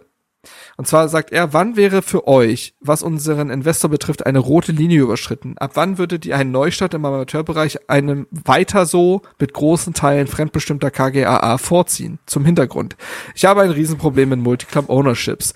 Das System führt in meiner Meinung nach äh, zwangsläufig zu Interessenskonflikten, in Klammern zum Beispiel bei Duellen von Vereinen gleicher Eigentümer, und zu einer nachhaltigen Schädigung des sportlichen Wettbewerbs. Innerhalb der DFL äh, ist dieses ähm, System deshalb auch völlig zu Recht untersagt, weswegen Red Bull zum Beispiel nicht einfach noch einen zweiten deutschen Verein übernehmen kann. Zweitens, Vertragsgestaltung mit Triple Seven. Insbesondere die Klausel, dass nur fünf Prozent möglicher Gewinnausschüttungen an uns gehen, raubt Hertha die Chance, je wieder Anteile an seiner KGA zurückzukaufen. Drittens, ein Einstieg des saudisch-arabischen Staatsfonds, in Klammern auch nur mittelbar über Triple Seven Anteile, wäre für mich absolut, ein absolutes No-Go und würde wohl in Klammern, wenn ich mich so in der Fanszene umhöre, zu einem massiven Mitgliederverlust führen. So, Chris, shoot. ja, das ist, das ist, glaube ich, die komplexeste Frage, oder? Also rein mhm. emotional gesehen, glaube ich, es gibt keine Frage im Fußball, die die man zumindest als, als sag ich mal, traditionell bewusster mhm. Fußballfan schwierig, äh, einfacher, also schwieriger beantworten kann. Das ist super schwer und auch super individuell, finde ich, weil du wirst, ja, ja. du wirst keine zwei Meinungen haben, die genau gleich eins zu eins sind. Weil zum Beispiel bei mir, ich glaube, bei mir hängt, hängt es noch immer noch sehr fest an dieses 50 plus 1, weil ich mir denke, okay, solange es eben diese 50 plus 1 Regelung gibt, kann ich mir noch vorstellen, ähm, dass ich noch halbwegs meinen Verein beeinflussen kann als Mhm. Mitglied und dass ich da, ne, ähm, wenn ich, was weiß ich, wenn wir alle zusammen hier äh, als Mitglieder eine, eine Satzungsänderung machen wollen, dass wir das immer noch können, dass wir das immer noch in der Hand haben und dann habe ich noch einen Einfluss auf meinen Verein. Ähm, deswegen mache ich vielleicht auch ein bisschen zu viel vielleicht an, an dieses 50 plus 1 fest. Wenn ich eine rote Linie an eine rote Linie denke, ist sie wahrscheinlich jetzt schon längst überschritten und trotzdem ist es so, dass ich persönlich nicht einfach sagen kann, oh, ich bin raus, Leute. Gerade ich bin ja, ich wohne ja auch nicht in Berlin. Das heißt, für mich ist es umso schwieriger, gerade dieser, diese Idee, was ja äh, einzelne Fanszenen ja auch machen, dieses Neustart vom, vom Verein, äh, komplett neu gründen im, im Amateurbereich, finde ich super charmant, romantisch. Aber für mich als Exilhetaner wäre das eigentlich Ja, wäre das ja, ja. gar nichts. Ich könnte überhaupt nichts mehr machen mit meinem Verein. Das wäre, da wäre mein Vereinsleben, meine Leidenschaft, die ich habe, wäre komplett weg. Und dann ist es, ist es tatsächlich sehr, sehr schwer, sehr emotional, sehr ähm, herzzerreißend auch, weil man eben nicht alles vereinen kann. Und man merkt, es wird einem immer mehr genommen, aber man, man möchte auch nicht loslassen. Man, man will ja dranbleiben. Man will trotzdem daran glauben, dass man daran was verändern kann. Benny? Ja. Ja, sehe ich ähnlich. Ähm, ich bin da vielleicht zu Fußball unromantisch an der Stelle, aber ich sehe überhaupt nicht, dass Hertha sich irgendwie im Amateurbereich neu gründet. Dafür ist die, der Verein, die Marke Hertha BSC, glaube ich, auch zu groß, um das jetzt zu beschließen. Wir sind raus aus dem ganzen Zirkus und gründen uns neu. Ähm, ich würde ein bisschen bezweifeln, dass das funktioniert, aber vielleicht täusche ich. äh, Ist einfach ein Szenario, was, was für mich sehr schwer nur vorstellbar ist. Ähm, wir können ja vielleicht die, die beiden anderen Punkte noch mit reinholen. Thema ähm, Anteile zurückzukaufen ähm, und saudi-arabisches Geld. Ja, ähm, ja. Weil mit der, dieser Gewinnausschüttung, ich habe ein bisschen Gefühl, dass da mehr Medienrummel draus gemacht wurde, als, als es tatsächlich ist, weil einfach Gewinnausschüttung im operativen Geschäft von Fußballvereinen findet im Normalfall nicht statt, weil du legst das Geld dann entweder in neue Spieler an oder neue Infrastrukturen oder legst es zur Seite für einen Stadionneubau, was auch immer. Du hast ja, stehst ja nicht nach einem Jahr da und sagst, wir haben jetzt hier 10 Millionen übrig, die verteilen wir mal an die Anteilseigner. Ja, exakt. Und ich glaube, man muss sich ein bisschen von dem Gedanken verabschieden, dass Hertha jemals wieder alle Anteile selbst hält. Ähm, und wenn dieses Bestreben mal bestehen würde, würde man sich vermutlich eh wieder bei irgendeiner Bank oder so ein Darlehen holen, die Anteile zurückkaufen und dann dieses Bankdarlehen abzahlen oder sowas. Also ich glaube ja. nicht, dass Hertha jetzt gesagt hätte, wir behalten die Gewinnausschüttungen bei, um das anzuhäufen, um die Anteile zurückzukaufen. Es Das, gibt äh, für mich ein Szenario. Ich sag nicht, dass es wahrscheinlich ist, aber es, es gibt ein, ein einziges Szenario für mich in einer, äh, äh, in, in der Hertha seine Anteile selbst zurückkauft. Denn am Ende des Tages hat Triple Seven auch in den Verein investiert, um das irgendwann wieder zu verkaufen. So. So. Die sind Private Equity Unternehmen, die investieren in Unternehmen, um sie irgendwann auch wieder abzustoßen. Das ist das Prinzip dahinter. So, und dieser Zeitpunkt wird irgendwann kommen. Wann auch immer. In sieben, in 20 Jahren, keine Ahnung. Das weiß ja niemand. So. Und sie würden das natürlich dann machen wollen, wenn sie, wenn der Verein, also der Verein und damit die Anteile mehr wert sind als zu, zu dem Zeitpunkt, wo sie investiert haben. Das heißt, es hängt mit sportlichem Erfolg zusammen. So. Und gleichzeitig würde der sportliche Erfolg aber Hertha auch wieder autonomer machen. Denn man wüsste zu irgendwie, also jetzt mal gesponnen, wir sind so gut, wir können in den nächsten zehn Jahren mit vier Jahren Champions League rechnen. Jetzt mal völlig gesponnen. Deswegen sage ich ja, es gibt ein Szenario. Es ist, es ist wild gesponnen, aber es ist das Einzige, was ich sehe. Und der Verein dann sagt, wir können aus uns heraus die finanzielle Kraft entwickeln, über Jahre diese Anteile abzubezahlen, quasi. Ja, aber dafür brauchst du dann ja eben erstmal trotzdem auf einen Schlag diese Summe, Ja, genau. Das ist wo du sagst, Und Du- dann du kannst du vielleicht so- sogar sowas wie es in Kaiserslautern gibt oder bei anderen Vereinen, ein, ein, ein Zusammenschluss aus, aus örtlichen UnternehmerInnen, äh, die dann sagen, ey, Projekt Blau-Weiß, keine Ahnung, wir äh, schießen was dazu und das gehört wieder uns. So, ganz alleine wird's wahrscheinlich nicht laufen, aber vielleicht Personen, die tatsächlich sagen, Berlin, Hertha ist uns wichtig. Frank Steffel. Und es wird wahrscheinlich nur, nur diese Situation kommen, wenn wir auch ein eigenes Stadion haben. Exakt, deswegen Äh, weil sage das ich, natürlich eine Basis ist und das dauert ja auch erstmal ewig, bis das passiert und äh, also es ist alles, wie du sagst, sehr, sehr, sehr weit So, aber das wollte ich nur mal ähm, darlegen als das Szenario, äh, was ich glaube, was Ja, das, was ja. das Einzige ist, was es dazu gibt. Ich glaube, das Thema saudisch-arabisches Geld ist, auch da müssen wir noch abwarten. Das war jetzt ein Medienbericht. Da, also, ich will das damit nicht abtun, um Gottes Willen. Also Bloomberg ist schon vertrauenswürdig und alles. Also es kann schon passieren, aber da müssen wir einfach noch ein bisschen abwarten. Jetzt schon Panik zu schüren, das wird, ist, ist nicht äh, zielführend.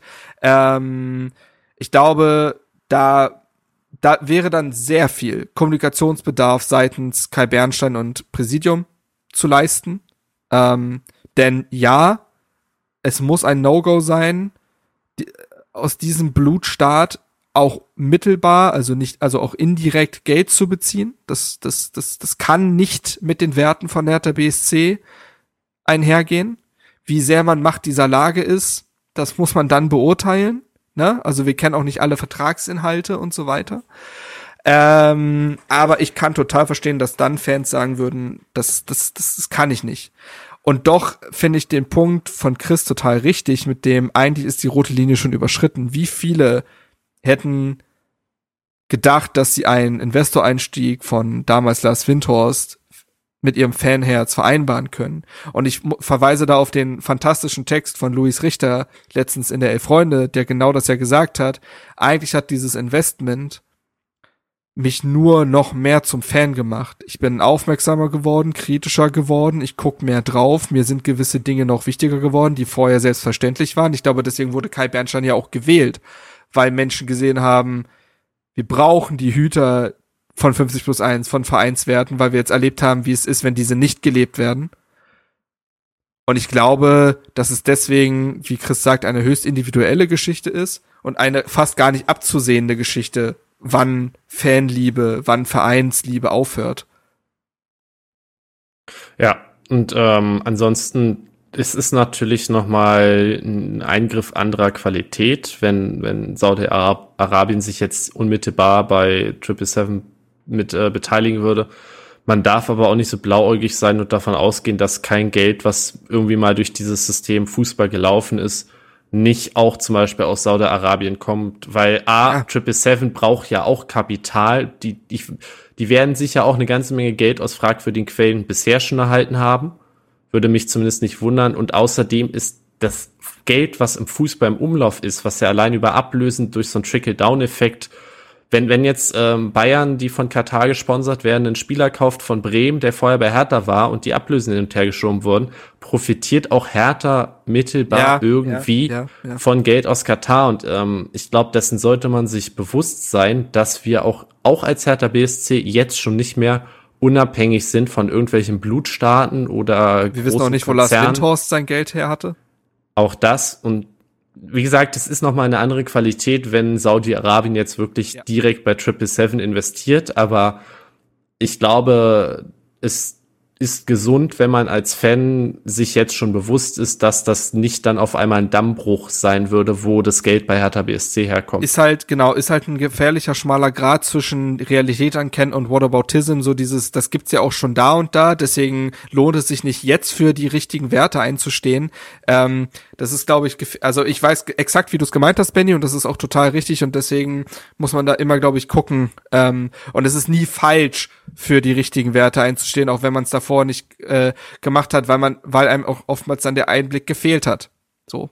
Aber da wäre es ja offensichtlich sehr plakativ und da dann äh, gewisse moralische Standards durchzusetzen oder zumindest äh, auszu ähm, äh, zumindest klar ähm, wäre total okay. Ähm, so, also ich glaube dementsprechend und ach so und zu diesem an sich Multi-Club Ownership Ding sehe ich auch kritisch. Also diese Netzwerke sind kritisch, gar keine Frage. Ähm, sie sind sie sind ein Symptom des völlig pervertierten Fußballgeschäfts, so, das sich öffentlich gemacht hat für Investitionen, für was, was auch manche Clubs ausgehöhlt hat, da brauchen wir gar nicht drüber reden, ähm, oder gar manche Clubs erst möglich gemacht hat. Äh, Grüße gehen raus nach Leipzig und Co. Ähm, und das ist das, was ich letztes gesagt habe. Ich glaube, da wird es extrem auf 50 plus 1 ankommen, dass das von den Institutionen gelebt wird, aber auch von den Fans. Als, als weiteres Kontrollorgan zu agieren, den Leuten auf die Finger zu schauen. Ähm, das sollte an sich nicht unbedingt die Aufgabe sein. Man will ja am Ende auch nur Fußball gucken, aber man partizipiert an einem Vereinsleben und dann wird es irgendwann vielleicht einfach nötig. So. Und die Menschen, die Energie dafür haben, sollten es tun. Ähm, dasselbe ja auch, äh, gilt ja auch für Presse, aber eben auch für die Organe bei Hertha selbst ich, ich, ich sehe diese Multiclub Ownerships auch auf der einen Seite sehr unromantisch und weiß, dass es mittlerweile gang und gäbe ist und weiß, dass äh, sowieso auch durch Berateragenturen und so weiter teilweise solche Dinge sowieso schon im Hintergrund äh, da sind, so, ähm, bloß manchmal nicht so prominent. Trotzdem ist es eine heikle Geschichte und es wird auf jeden ankommen, da einfach ein wachsames Auge drauf zu haben. Was ja die perfekte Überleitung zur nächsten Frage ist, ne? Ja, ich weiß noch nicht genau, wie ich sie beantworten soll, aber gehen wir mal dazu über. Ähm, Koro fragt, wieso berichten bestimmte Medien? Er schreibt, es ist ja erstmal nur seine Nachricht in Klammern Bild und B äh, SZ in letzter Zeit so negativ über Hertha BSC. Ist Ihnen das Profil des Präsidenten vielleicht zu modern? Ich also wenn wenn jemand von euch konkreter mhm. schon einsteigen möchte, gerne. Ich, ich sammel gerade noch ein bisschen. Mhm. Ähm, also, ja. Für mich zwei Punkte äh, in der Hinsicht. Ähm, A, gerade die Bild-Zeitung ist durchaus dafür bekannt, ähm, dafür genutzt zu werden, dass bestimmte Personen Narrative und Deutungshoheit über Geschichten in der Hand behalten, ähm, wo gerne Informationen hingesteckt werden, die dann veröffentlicht werden. Und ich glaube, im Umkreis von Hertha gab es mindestens seit der Präsidentschaftswahl und auch mit dem Bobic aus durchaus Leute, die Interesse daran hatten, dass die Bild ähm, oder dass Nachrichten in bestimmter Art und Weise und mit gewissen Inhalten verbreitet werden, ähm, so dass dann natürlich auch eine negative Berichterstattung entsteht. Und das Zweite ist, was vielleicht äh, spinne ich darum, aber ich habe den Eindruck, dass gerade so diese anderen großen Krisenclubs der letzten Jahre, Schalke, Hamburg, da ist es gefühlt etwas ruhiger geworden in letzter Zeit. Da gibt es weniger Angriffsfläche und irgendwie müssen die Medien ihre Klicks machen. Also guckt man vielleicht auch wieder ein bisschen mehr auf, auf andere Vereine, die in den letzten Jahren regelmäßig Schlagzeilen geliefert haben und buddet irgendwelche Sachen aus, die sonst nicht erwähnenswert gewesen wären. Aber ja, das ist wie gesagt äh, auch zu sehr in Richtung Verschwörungstheorie. das äh, Aluhut weg. Ähm, ja, also ja. ich werde jetzt auch nicht so tun, als hätte ich irgendwelche Insider-Informationen. Ich bin, äh, Marc, du bist der Journalist, aber von dem Eindruck, den ich habe, ist es klar, dass auch ähm, eine Person wie Kai Bernstein für bestimmte Leute im Fußballbusiness natürlich stören und auch irgendwo irritierend sind, weil sie eben nicht dieses established Ding sind mhm, und mhm. dieses, äh, ach, wir kennen uns ja und wir machen das so und äh, ne und äh, hier Rudi, das wäre doch was für dich. Ähm, ne, das ist, das ist halt nicht das, was Kai Bernstein darstellt und ich glaube, deswegen haben auch äh, so viele, äh, ich mit eingeschlossen, für ihn gestimmt.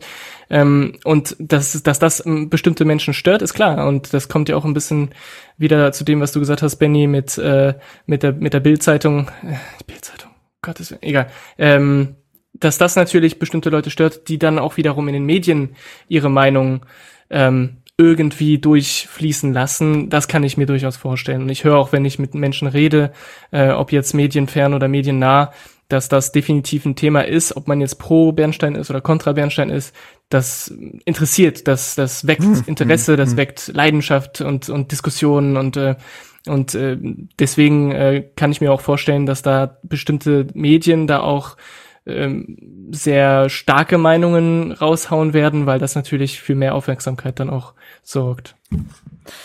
Ich bin da einfach in der schwierigen Position, ähm, weil das eben ganz schnell weil es eben ganz schnell in so Kollegenschelte fallen kann. Und weil man sich da, glaube ich, schnell verrennen kann. So.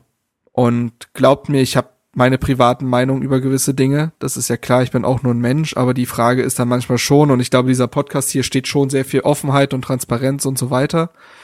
Ähm, und doch fällt es mir dann schwer, sowas teilweise eben öffentlich einfach mal kurz äh, lapidar aus dem Ärmel zu schütteln, das einfach mal kurz zu beurteilen. Ich, ich, ich glaube, dass Chris schon viele Dinge richtig gesagt hat. Ich glaube, dass, dass, dass, dass Kai Bernstein nicht das alte Establishment bedient, ganz bewusst nicht.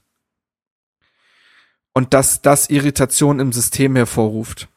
und diese Irritationen teilweise negativ geprägt sind und eben Deutungshoheit in Geschichten herstellen wollen, die auch teilweise vielleicht auch Druck herstellen wollen. Also wir berichten so, damit auch, damit die andere Person vielleicht dazu gezwungen ist, mit uns darüber zu reden, um das wieder in der öffentlichen, im öffentlichen Diskurs gerade zu biegen.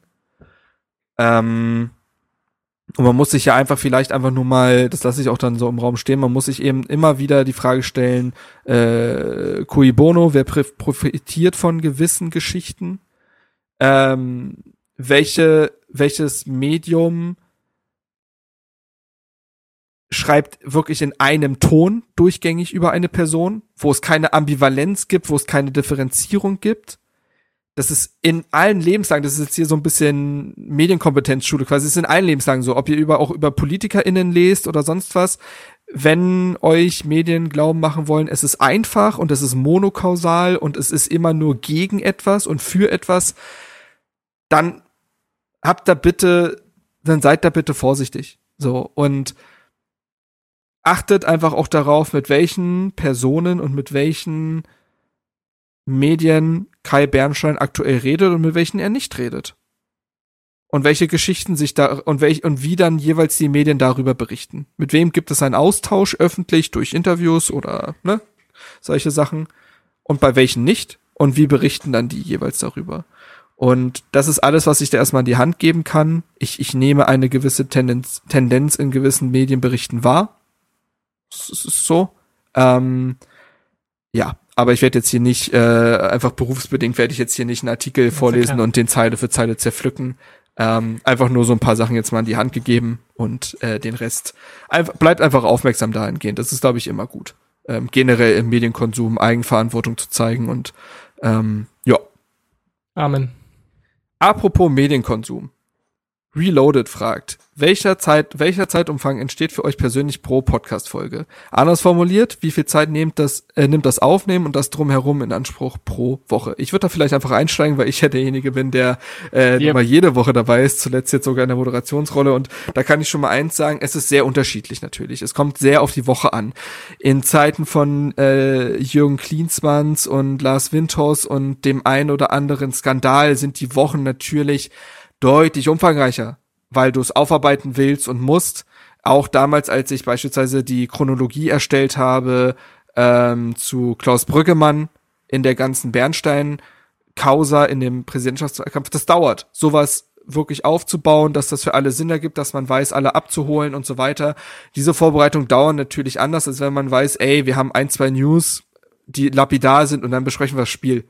Und auch jedes Spiel ist anders zu bewerten. Manche, bei manchen ist das Narrativ und die Geschichte sehr schnell klar, bei anderen muss man relativ lange drauf rumkauen. Und äh, das andere ist für mich, dass sie eigentlich, das ist vielleicht auch überhaupt nicht gut mental, aber ich habe äh, oftmals so einen permanenten, so einen permanenten härter Podcast-Stream in meinem Kopf. Also irgendwas arbeitet für den Podcast im Kopf eigentlich immer. An irgendwelchen Themen wird rumgekaut, an Formulierungen, an Standpunkten, an Analysen äh, zu allem, was in diesem Podcast besprochen wird, läuft für mich im Hinterkopf eigentlich schon immer. Und auch die, so wie ich eine Woche angehe im Konsum von härter äh, Content und allgemein solchen Sachen, das zielt alles ja immer schon auf den Montag ab, wenn man so möchte. Und das ist also auch manchmal ganz viel passive Arbeit, die schon mit einfließt, die aber trotzdem Arbeit ist. Und ähm, die Aufnahme, wie ihr seht, ist ja meistens anderthalb bis zwei Stunden lang.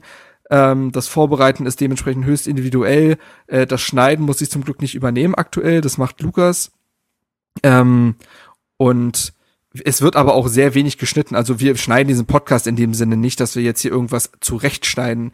Es würde nur bei technischen Problemen geschnitten werden oder falls jemand kurz weg muss und um die Audio äh, Audiotrenner einzuspielen. Aber es gibt keine, es gibt keine Zensur in diesem Podcast, wenn man so möchte. Oder man sagt sich später, oh, die Aussage fand ich ein bisschen blöd, lass mal rausnehmen. Das gibt es hier nicht. Ich finde, davon leben Podcasts auch ein Stück weit.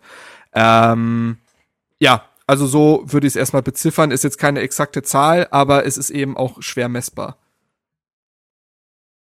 Ja.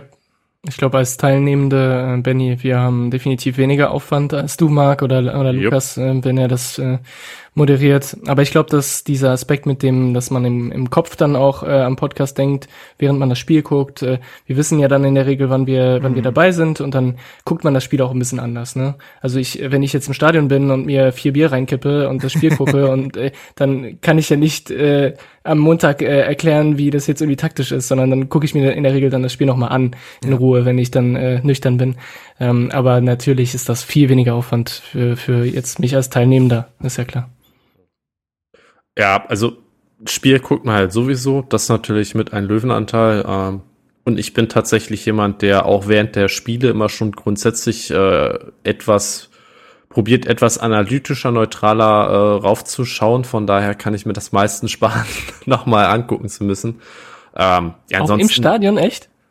Ja, also ja, ich, ich, ich, guck, ich guck schon so ein bisschen zu gucken auf bestimmte Spieler oder Situationen und zu überlegen, was kann man besser ja, machen. Fair, Wie, fair. Also ist zumindest so meine Selbstwahrnehmung. Ähm, und ansonsten ein bis zwei Stunden Vorbereitung maximal, je nach Folge. Ähm, zusätzlich halt zu diesem Passiv, weil man beschäftigt sich ja so oder so mit Hertha.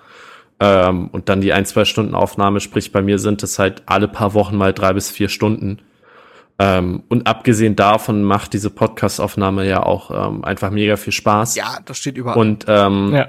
da merkt man, also drei bis vier Stunden können ja sehr unterschiedlich wahrgenommen werden und ähm, von daher ist, ist die Zeit auch einfach, ich nehme das nicht als Belastung oder als Arbeit wahr, sondern als Hobby auch irgendwo ein Stück weit. Ähm, und dann ist es, wenn man es eben nicht jede Woche machen muss, nicht äh, wie Marco jetzt noch YouTube schneiden äh, und, und, Videos einfügen und so weiter oder Marc und äh, Lukas jetzt mit äh, noch so auf Socials bewerben, hochladen und so weiter und so fort. Ähm, hält sich der Aufwand doch äh, sehr in Grenzen, zumindest was so auch das Stressgefühl erzeugt und das, äh, ich muss da jetzt Zeit für opfern, sondern es ist mehr ähm, fast so ein Zeitgewinn an manchen Stellen. Ja. Sehr schön. Gut, und dann kommen wir zur letzten Frage. Ähm, und die stellt Dukamera. Und Dokamera fragt mal eine Frage an euch. Wie geht ihr damit um, wenn euch das ganze Chaos und der Stress als Fan mal zu viel wird? Habt ihr Tipps, eigene Bewältigungsstrategien? Da würde ich auch reingehen, weil ich in so einer, ich bin in so einer, in so einem weirden Spot dahingehend, ne? Also in seiner, in, sehr, in seiner, in einer sehr exklusiven Lage, würde ich es mal nennen.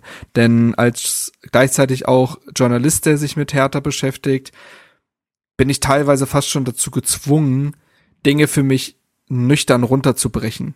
So, das habe ich mir über die Jahre angeeignet, dass das einfach sehr schnell geht, denn ich schreibe ja sehr oft auch die ähm, sogenannten B-Stücke, also die Analysen zu den Spielen.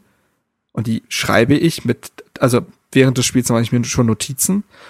Und dann mit Punkt Abpfiff setze ich mich ran und schreibe Text. Hoch emotionalisiert würde das ja gar nicht gehen.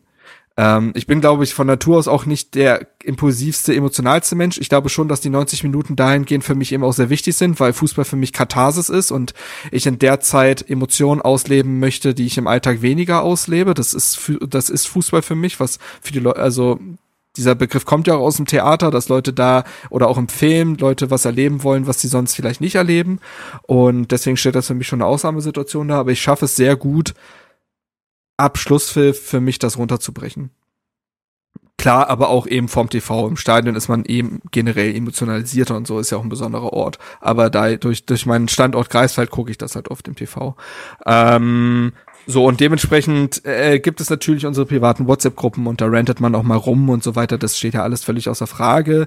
Aber ähm, ich glaube, ich schaffe es sehr gut, also zumindest so gut, dass der RBB sagt, es ist eine gute Idee, den Schwitzki den Text schreiben zu lassen, äh, das für mich dann tatsächlich emotional irgendwie trennen zu können. Also ähm, ist manchmal ein sehr bipolare, bipolar veranlagtes Fußballleben, ähm, was Vor- und Nachteile mit sich bringt. Ja. Ja, glaube ich. Glaub, mir geht's da ähnlich wie du. Ich bin auch immer ein emotional eher etwas kühlerer, analytischer Mensch. Äh, abgesehen davon haben wir hier die, die geballte Power Hertha Positive äh, sitzen in der oh, Folge. Ja, tatsächlich. Ähm, ich ich würde mich auch, auch grundsätzlich eher als, als positiv denkenden Mensch ähm, einordnen. Und diese Paarung führt dazu, dass ich meist sehr schnell nach Spielen schon wieder eher gucke, was läuft gut ähm, und, und wo kann man quasi Ansätze finden und welche Gründe gibt es sich auch auf das nächste Spiel zu freuen. Es gibt natürlich immer mal wieder Spiele, da fällt es ein bisschen schwerer. Also das Bochum-Spiel zum, zum Beispiel war für mich sehr harte Kost. Ähm, auch einfach, weil man fährt hin in diesem Fanzug und hohe Erwartungen und dann, dann ist das so ein, so ein schreckliches Spiel. Ähm, und dann kommen, kommen bei mir noch paar weitere Punkte dazu, dass es A am Ende des Tages auch nur Fußball ist, in Anführungsstrichen. Es gibt einfach andere Themen im Leben, die, die das ausgleichen oder wichtiger sind, sei es jetzt quasi Studium und Beruf, äh, Familie, Freunde. Fußball und, und Fan sein ist für mich dann nur, nur ein Aspekt unter vielen. Und wenn der nicht läuft, guckt man halt, dass man in, in anderen Teilen des Lebens sich da wieder ein bisschen auffängt dann hilft es auch einfach schon enorm, sich mit anderen Leuten auszutauschen, egal ob jetzt in aktiver oder passiver Form, also irgendwie im Discord ein bisschen lesen, Podcast hören oder dann auch selbst gestalten. Und hinten raus, diese, wenn es mal als Fan zu viel wird, diese ganzen Skandale, am Ende des Tages lebt Fußball auch ein bisschen von den Stories und klar wäre vielleicht ein bisschen weniger negative Berichterstattung rund um Hertha mal angenehm, aber irgendwo finde ich es halt auch geil, dass du immer irgendwie dich mit Themen beschäftigen kannst, immer um was lesen eine, ist kannst. Ist eine Soap Opera. Und ich weiß nicht, ob es einem als Freiburg-Fan manchmal zu langweilig wird. Also müsste man Freiburg-Fans fragen, aber irgendwo finde ich es auch unterhaltsam. Ich glaube, Freiburg ist dann wieder so klein, die haben alle die ganzen Insider, was in Freiburg selbst abgeht. Das, das kann natürlich auch sein. Da lag der, lag der Eggestein schon wieder besoffen überm Geländer. Aber es kriegt, kriegt ja, halt keiner mit. Es gibt ja auch diverse Leute, die Streich beim Einkaufen treffen und, äh, und so weiter und so, so. fort. Also, ähm, ja, ja. Aber ähm, deswegen ja. hat das am Ende auch irgendwo Entertainment und von daher kann, kann man das auch irgendwo ausleben und zelebrieren ein Stück weit. Ja, Chris, du bist ja noch weiter weg als ich in dem Sinne, wenn man so will. Wie ist es als Exiliataner? Was sind da Bewältigungsstrategien? Also ich bin, äh, ich muss sagen, ich bin so ein bisschen der Kontrapart von euch, weil ich äh, definitiv der Warmblut-Fan bin und das überhaupt nicht äh, nach, Ab nach Abpfiff wieder kühl denken kann. Und also wenn ich ähm, mich erinnere, dass ich äh, einige Male ja auch die die Einzel äh, die ähm, Hertha im Fokus äh, mm, Rubrik äh, von Hertha Base geschrieben habe, war das immer ganz schwer für mich, weil ich nämlich am Tag selbst eigentlich nichts machen konnte. Also ich habe mir natürlich Notizen gemacht während des Spiels, wenn ich konnte, aber ähm, ich habe mindestens mindestens 24 Stunden gebraucht, um da wieder halbwegs normal denken zu können.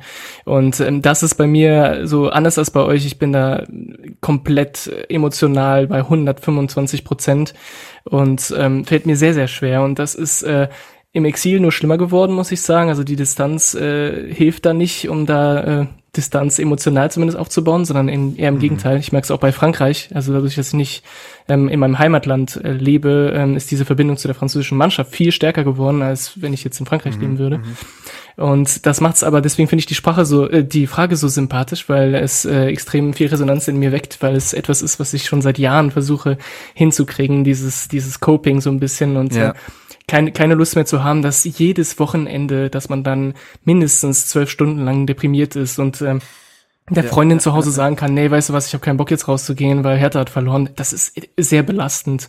Und bei mir kann ich verstehen, in einer Beziehung, wenn die Person mit Fußball und Hertha nichts am Hut hat, kann ich total verstehen, dass die denkt, bist du bescheuert? Ja, natürlich. Also natürlich. und du kannst es nicht erklären, weißt Nein. du? Du kannst ja nur sagen, ja, weil es eben, es ist Leidenschaft. Ne? Es ist Aber Sozialisierung. Kannst, wie, wie du Leidenschaft das ist erklären, so schwer.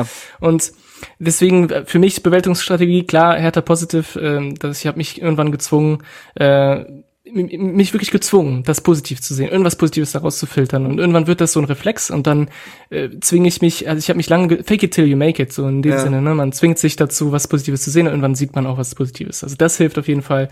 Und wenn man jetzt so, so extrem emotional ist wie ich, dann tatsächlich ein bisschen Distanz aufbauen. Ja, Musik, irgendwas, irgendwas finden, was, äh, was einem so ein bisschen davon wegbringt und Zeit heilt in der Regel auch diese Frustration, ne? Also Benny hat auf jeden Fall noch einen Punkt. Dieser Podcast hilft tatsächlich äh, oh ja. sehr. Und das auch, klar. Und wenn man das dann jede Woche wie ich hat, dann weiß man schon, Montag kann man alle Gedanken sortiert einmal loslassen. Man weiß, man redet mit Leuten, denen das äh, wichtig ist. Ich finde das so gut wie die ganze Zeit die Katze da durch, also man sieht nur den Katzenschwanz die ganze Zeit durchs Bild bei Benny. Kann auch irgend so ein weirder Filter sein. Ähm, auf jeden Fall, ähm, was soll ich sagen? Genau, also der Podcast hilft auch, weil man den Leuten, weil man auch weiß, man macht am Montag etwas, was anderen Leuten wieder etwas bedeutet und hilft und das ist einfach eine Grundsätze, also dieser Podcast ist grundsätzlich positiv, so. Ja. Und das damit zu verbinden ist schon mal sehr gut. Dementsprechend auch zu sagen, wisst ihr was, ich kann am Montag eh drüber reden, das macht jetzt keinen es ist gar kein Punkt, jetzt deswegen zwei Tage lang komplett schlecht gelaunt zu sein. Ich glaube, Bewältigungsstrategien sind auf jeden Fall, findet etwas neben dem Fußball, Leute. Es, es muss sein. Also ich glaube, sowohl die Verantwortlichen im Fußball brauchen das, um zu wissen, ich bin nicht nur der Fußballspieler und wenn ich verloren habe, bin ich nicht nur der Versager, der Fußball, ein Fußballspiel verloren hat, sondern du brauchst da was daneben und Fußballfans brauchen das genauso. Defini also definiert euch nicht nur als Fußballfans, sondern definiert euch darüber, dass ihr, keine Ahnung, zum Sport geht oder was mit Freunden macht oder Musik macht oder ein Bild malt oder was auch immer, es ist ja egal, aber du, ihr, Leute, ihr braucht was anderes neben dem Fußball. Das ist ganz wichtig, glaube ich. Ähm, Selbst Hertha FM zocken hilft schon ein bisschen, weil da die Realität, also Realität schöner ist als ja. echt. Oh, das war auch äh, schlimm, als ich Escapism ist das. Weißt du so, dann dann hast du so in der Jugendzeit dann so so härter geguckt und auf den Sack bekommen. Und danach bist du bei League of Legends rein. In die toxischste Gaming-Community, die es gibt. Und dachte ich so, was für ein Selbstzerfleischungsprozess läuft da eigentlich gerade ab? Wofür muss ich mich gerade eigentlich geißeln? Also, ähm, nein, deswegen, also sucht euch da noch irgendwelche Sachen, die einfach davon abhängig, äh, unabhängig sind und die vielleicht nicht mal einen Leistungsgedanken haben. Das ist, glaube ich, auch immer ganz gut. Ähm, ja. Oder eine andere Sportart. Hilft auch ein bisschen. Oh ja, also ja. ich habe so ein bisschen in äh, American Football reingeguckt mm. jetzt in den letzten Jahren. Das hat echt so ein bisschen, es ist zwar immer noch Sport, es ist immer noch das, ja, was ich auch, ja. Äh, es ist sehr anders, klar, aber es hilft so ein bisschen. Voll, also weil da ist man nicht Fan, da ist man Ich merke das auch gerade, Jetzt bin ich ja seit Januar auch Teil der Redaktion richtig beim RBB und in den News-Schichten dabei und alles. Und da kommen mir alle Sportarten, die in Berlin-Brandenburg vertreten sind, auf den Tisch und plötzlich schreibe ich was über Wasserball oder die Alberfrauen oder so und merk, wie geile Geschichten da eigentlich zu erzählen sind und dass Sport genau das ja ausmacht, eben die Geschichten, wie Benny es auch quasi schon erwähnt hat. Und ähm, der völlig von seiner Katze belagert wird. Das ist so lustig die ganze Zeit. Ja, und ich, ich habe gerade äh, einen Tweet gesehen von Janik Köppner, aber ich weiß nicht, ob wir den jetzt noch aufmachen wollen. Notfalls müssen wir das jetzt rausschneiden. Ach nö. lang schon. Ach nö, jetzt nicht den Podcast. Hertha BSC hat Kaderplaner Dirk Duffner, Chef-Scout Barbara Kawane und Johannes Weigand in Klammern Kadermanagement beurlaubt. Ja, Gut, ich We did it again! ja, aber ich würde dazu sagen, dass uns, dass, dass wir da jetzt eigentlich gar nicht, also ich fühle uns, ich finde nicht, dass wir jetzt überholt sind mit dem, was wir gesagt nö, nö, haben. Ich, ich, das Timing ist jetzt so trotzdem ja, wir schneiden, das ist aber der beste Beweis dafür, dass wir nichts rausschneiden, weil wir werden aber die Diskussion ich bin ganz ehrlich, ich beschäftige mich beruflich mit diesem Verein und ich habe den Namen Johannes Weigand, der anscheinend für Kadermanagement äh, zuständig ist, nie noch gehört, nie ne? gehört da sieht man mal wieder, wie viel Personal unter Friedi Bobic gekommen ist, dass man die Namen teilweise nicht mal mehr kennt. Egal. Ähm, gut, haben wir das, aber das fällt dann dementsprechend auch nicht unter Podcastfluch. Ähm, können wir dann auch mal, auch da wieder härter positiv denken. Ähm, genau, aber Leute, ich würde sagen, wir, wir machen jetzt auch nicht mehr den Ausblick auf Freiburg. Es, die Folge ist wirklich lang geworden. Ja. Ähm, die Gedanken generell zum Saisonendspurt und so weiter haben wir ja auch geäußert. Wir hören uns nach dem Freiburg-Spiel auch wieder. Also Alet Paletti ähm, und dementsprechend würde ich sagen, entlassen wir euch und uns aus dieser Folge. Ähm, es hat mir großen Spaß gemacht, auch mal eine etwas, ich sag mal, wildere Folge, die trotzdem irgendwie eine Struktur hatte, ähm, mal über alles Mögliche zu reden. Und ich verabschiede uns damit, dass Benny und Chris ihr jetzt noch Songs auf die Auswärtsfahrt-Playlist werfen dürft. Dann würde ich sagen, Chris, du warst länger nicht dabei, du darfst anfangen. Ich habe zwei, ihr müsst euch aussuchen. Äh, wollt ihr etwas Positives oder wollt ihr etwas ähm, Realistisches? Beides auf einmal, bitte. Ja, nee, ich würde sagen, im, äh, im Klang der letzten Minuten bitte was Positives. Okay, dann äh, würde ich ein, äh, passend zu meiner Person, ein deutsch-französisches Lied reinhauen. Hm. Und zwar Positiv von äh, Malelve. Was oh so Gott, ungefähr, wie, wie wird die? Was ungefähr, ist, ich schick's dir zu. Danke.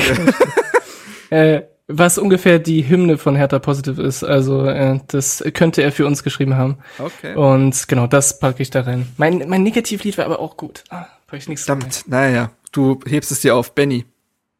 Ja, ich habe tatsächlich auch, glaube ich, was Positives. Äh, ich bin mal gespannt, wie da die Hertha Base interne Reaktion oh, ist. Oh. Die ist ja bei meiner Liedauswahl immer etwas. Äh, ist polarisierend. Naja, Polarisierend trifft das ja äh, von den Italo Brothers.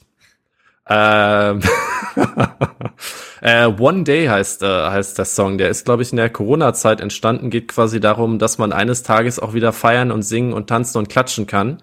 Und das wäre vielleicht doch ganz schön in Bezug auf Hertha, weil egal wie scheiße es gerade läuft, eines Tages wird es auch bei uns wieder gut werden. So. Und ich packe keinen Playlist-Song äh, drauf, sondern ähm, beschließe die Folge mit einer Podcast-Empfehlung. Ähm, der RBB hat in Auftragsarbeit einen Podcast True Crime Doku ähm, veröffentlicht über Robert Heutzer, über den Fall Heutzer. Ähm, ich habe bislang zwei Folgen gehört, finde es bislang sehr ansprechend, muss ich sagen. Würde ich auch sagen, wenn es von der SZ käme oder ähnliches, keine Sorge, ist hier keine Werbung. In dem Sinne ähm, ist ja wie gesagt auch nicht in quasi in der RBB-Redaktion entstanden, sondern ähm, von Laurenz, ah, wie heißt der Nachname? Ah, Hilfe. Ähm, den Namen möchte ich jetzt schon genannt haben, bevor äh, ich hier Quatsch erzähle. Ah, hier. Äh, Laurenz Schreiner. So, Laurenz Schreiner hat diesen Podcast äh, in Hauptverantwortung quasi umgesetzt. Gibt natürlich noch viele andere MitarbeiterInnen, die da geholfen haben. Aber ja, ist, äh, glaube ich, für alle, die so sagen, ja, Robert Holzer, irgendwie weiß ich schon, was da passiert ist, aber eigentlich auch gar nicht, äh, ein sehr guter Anhaltspunkt, um da mal wieder reinzuhören. Äh, hat ja auch die äh, Thematik damit, dass es ja auch da quasi um den Berliner äh, Schiedsrichter Robert Holzer geht, also auch eine lokal, äh, lokale Thematik. Und ich finde es sehr gut bislang.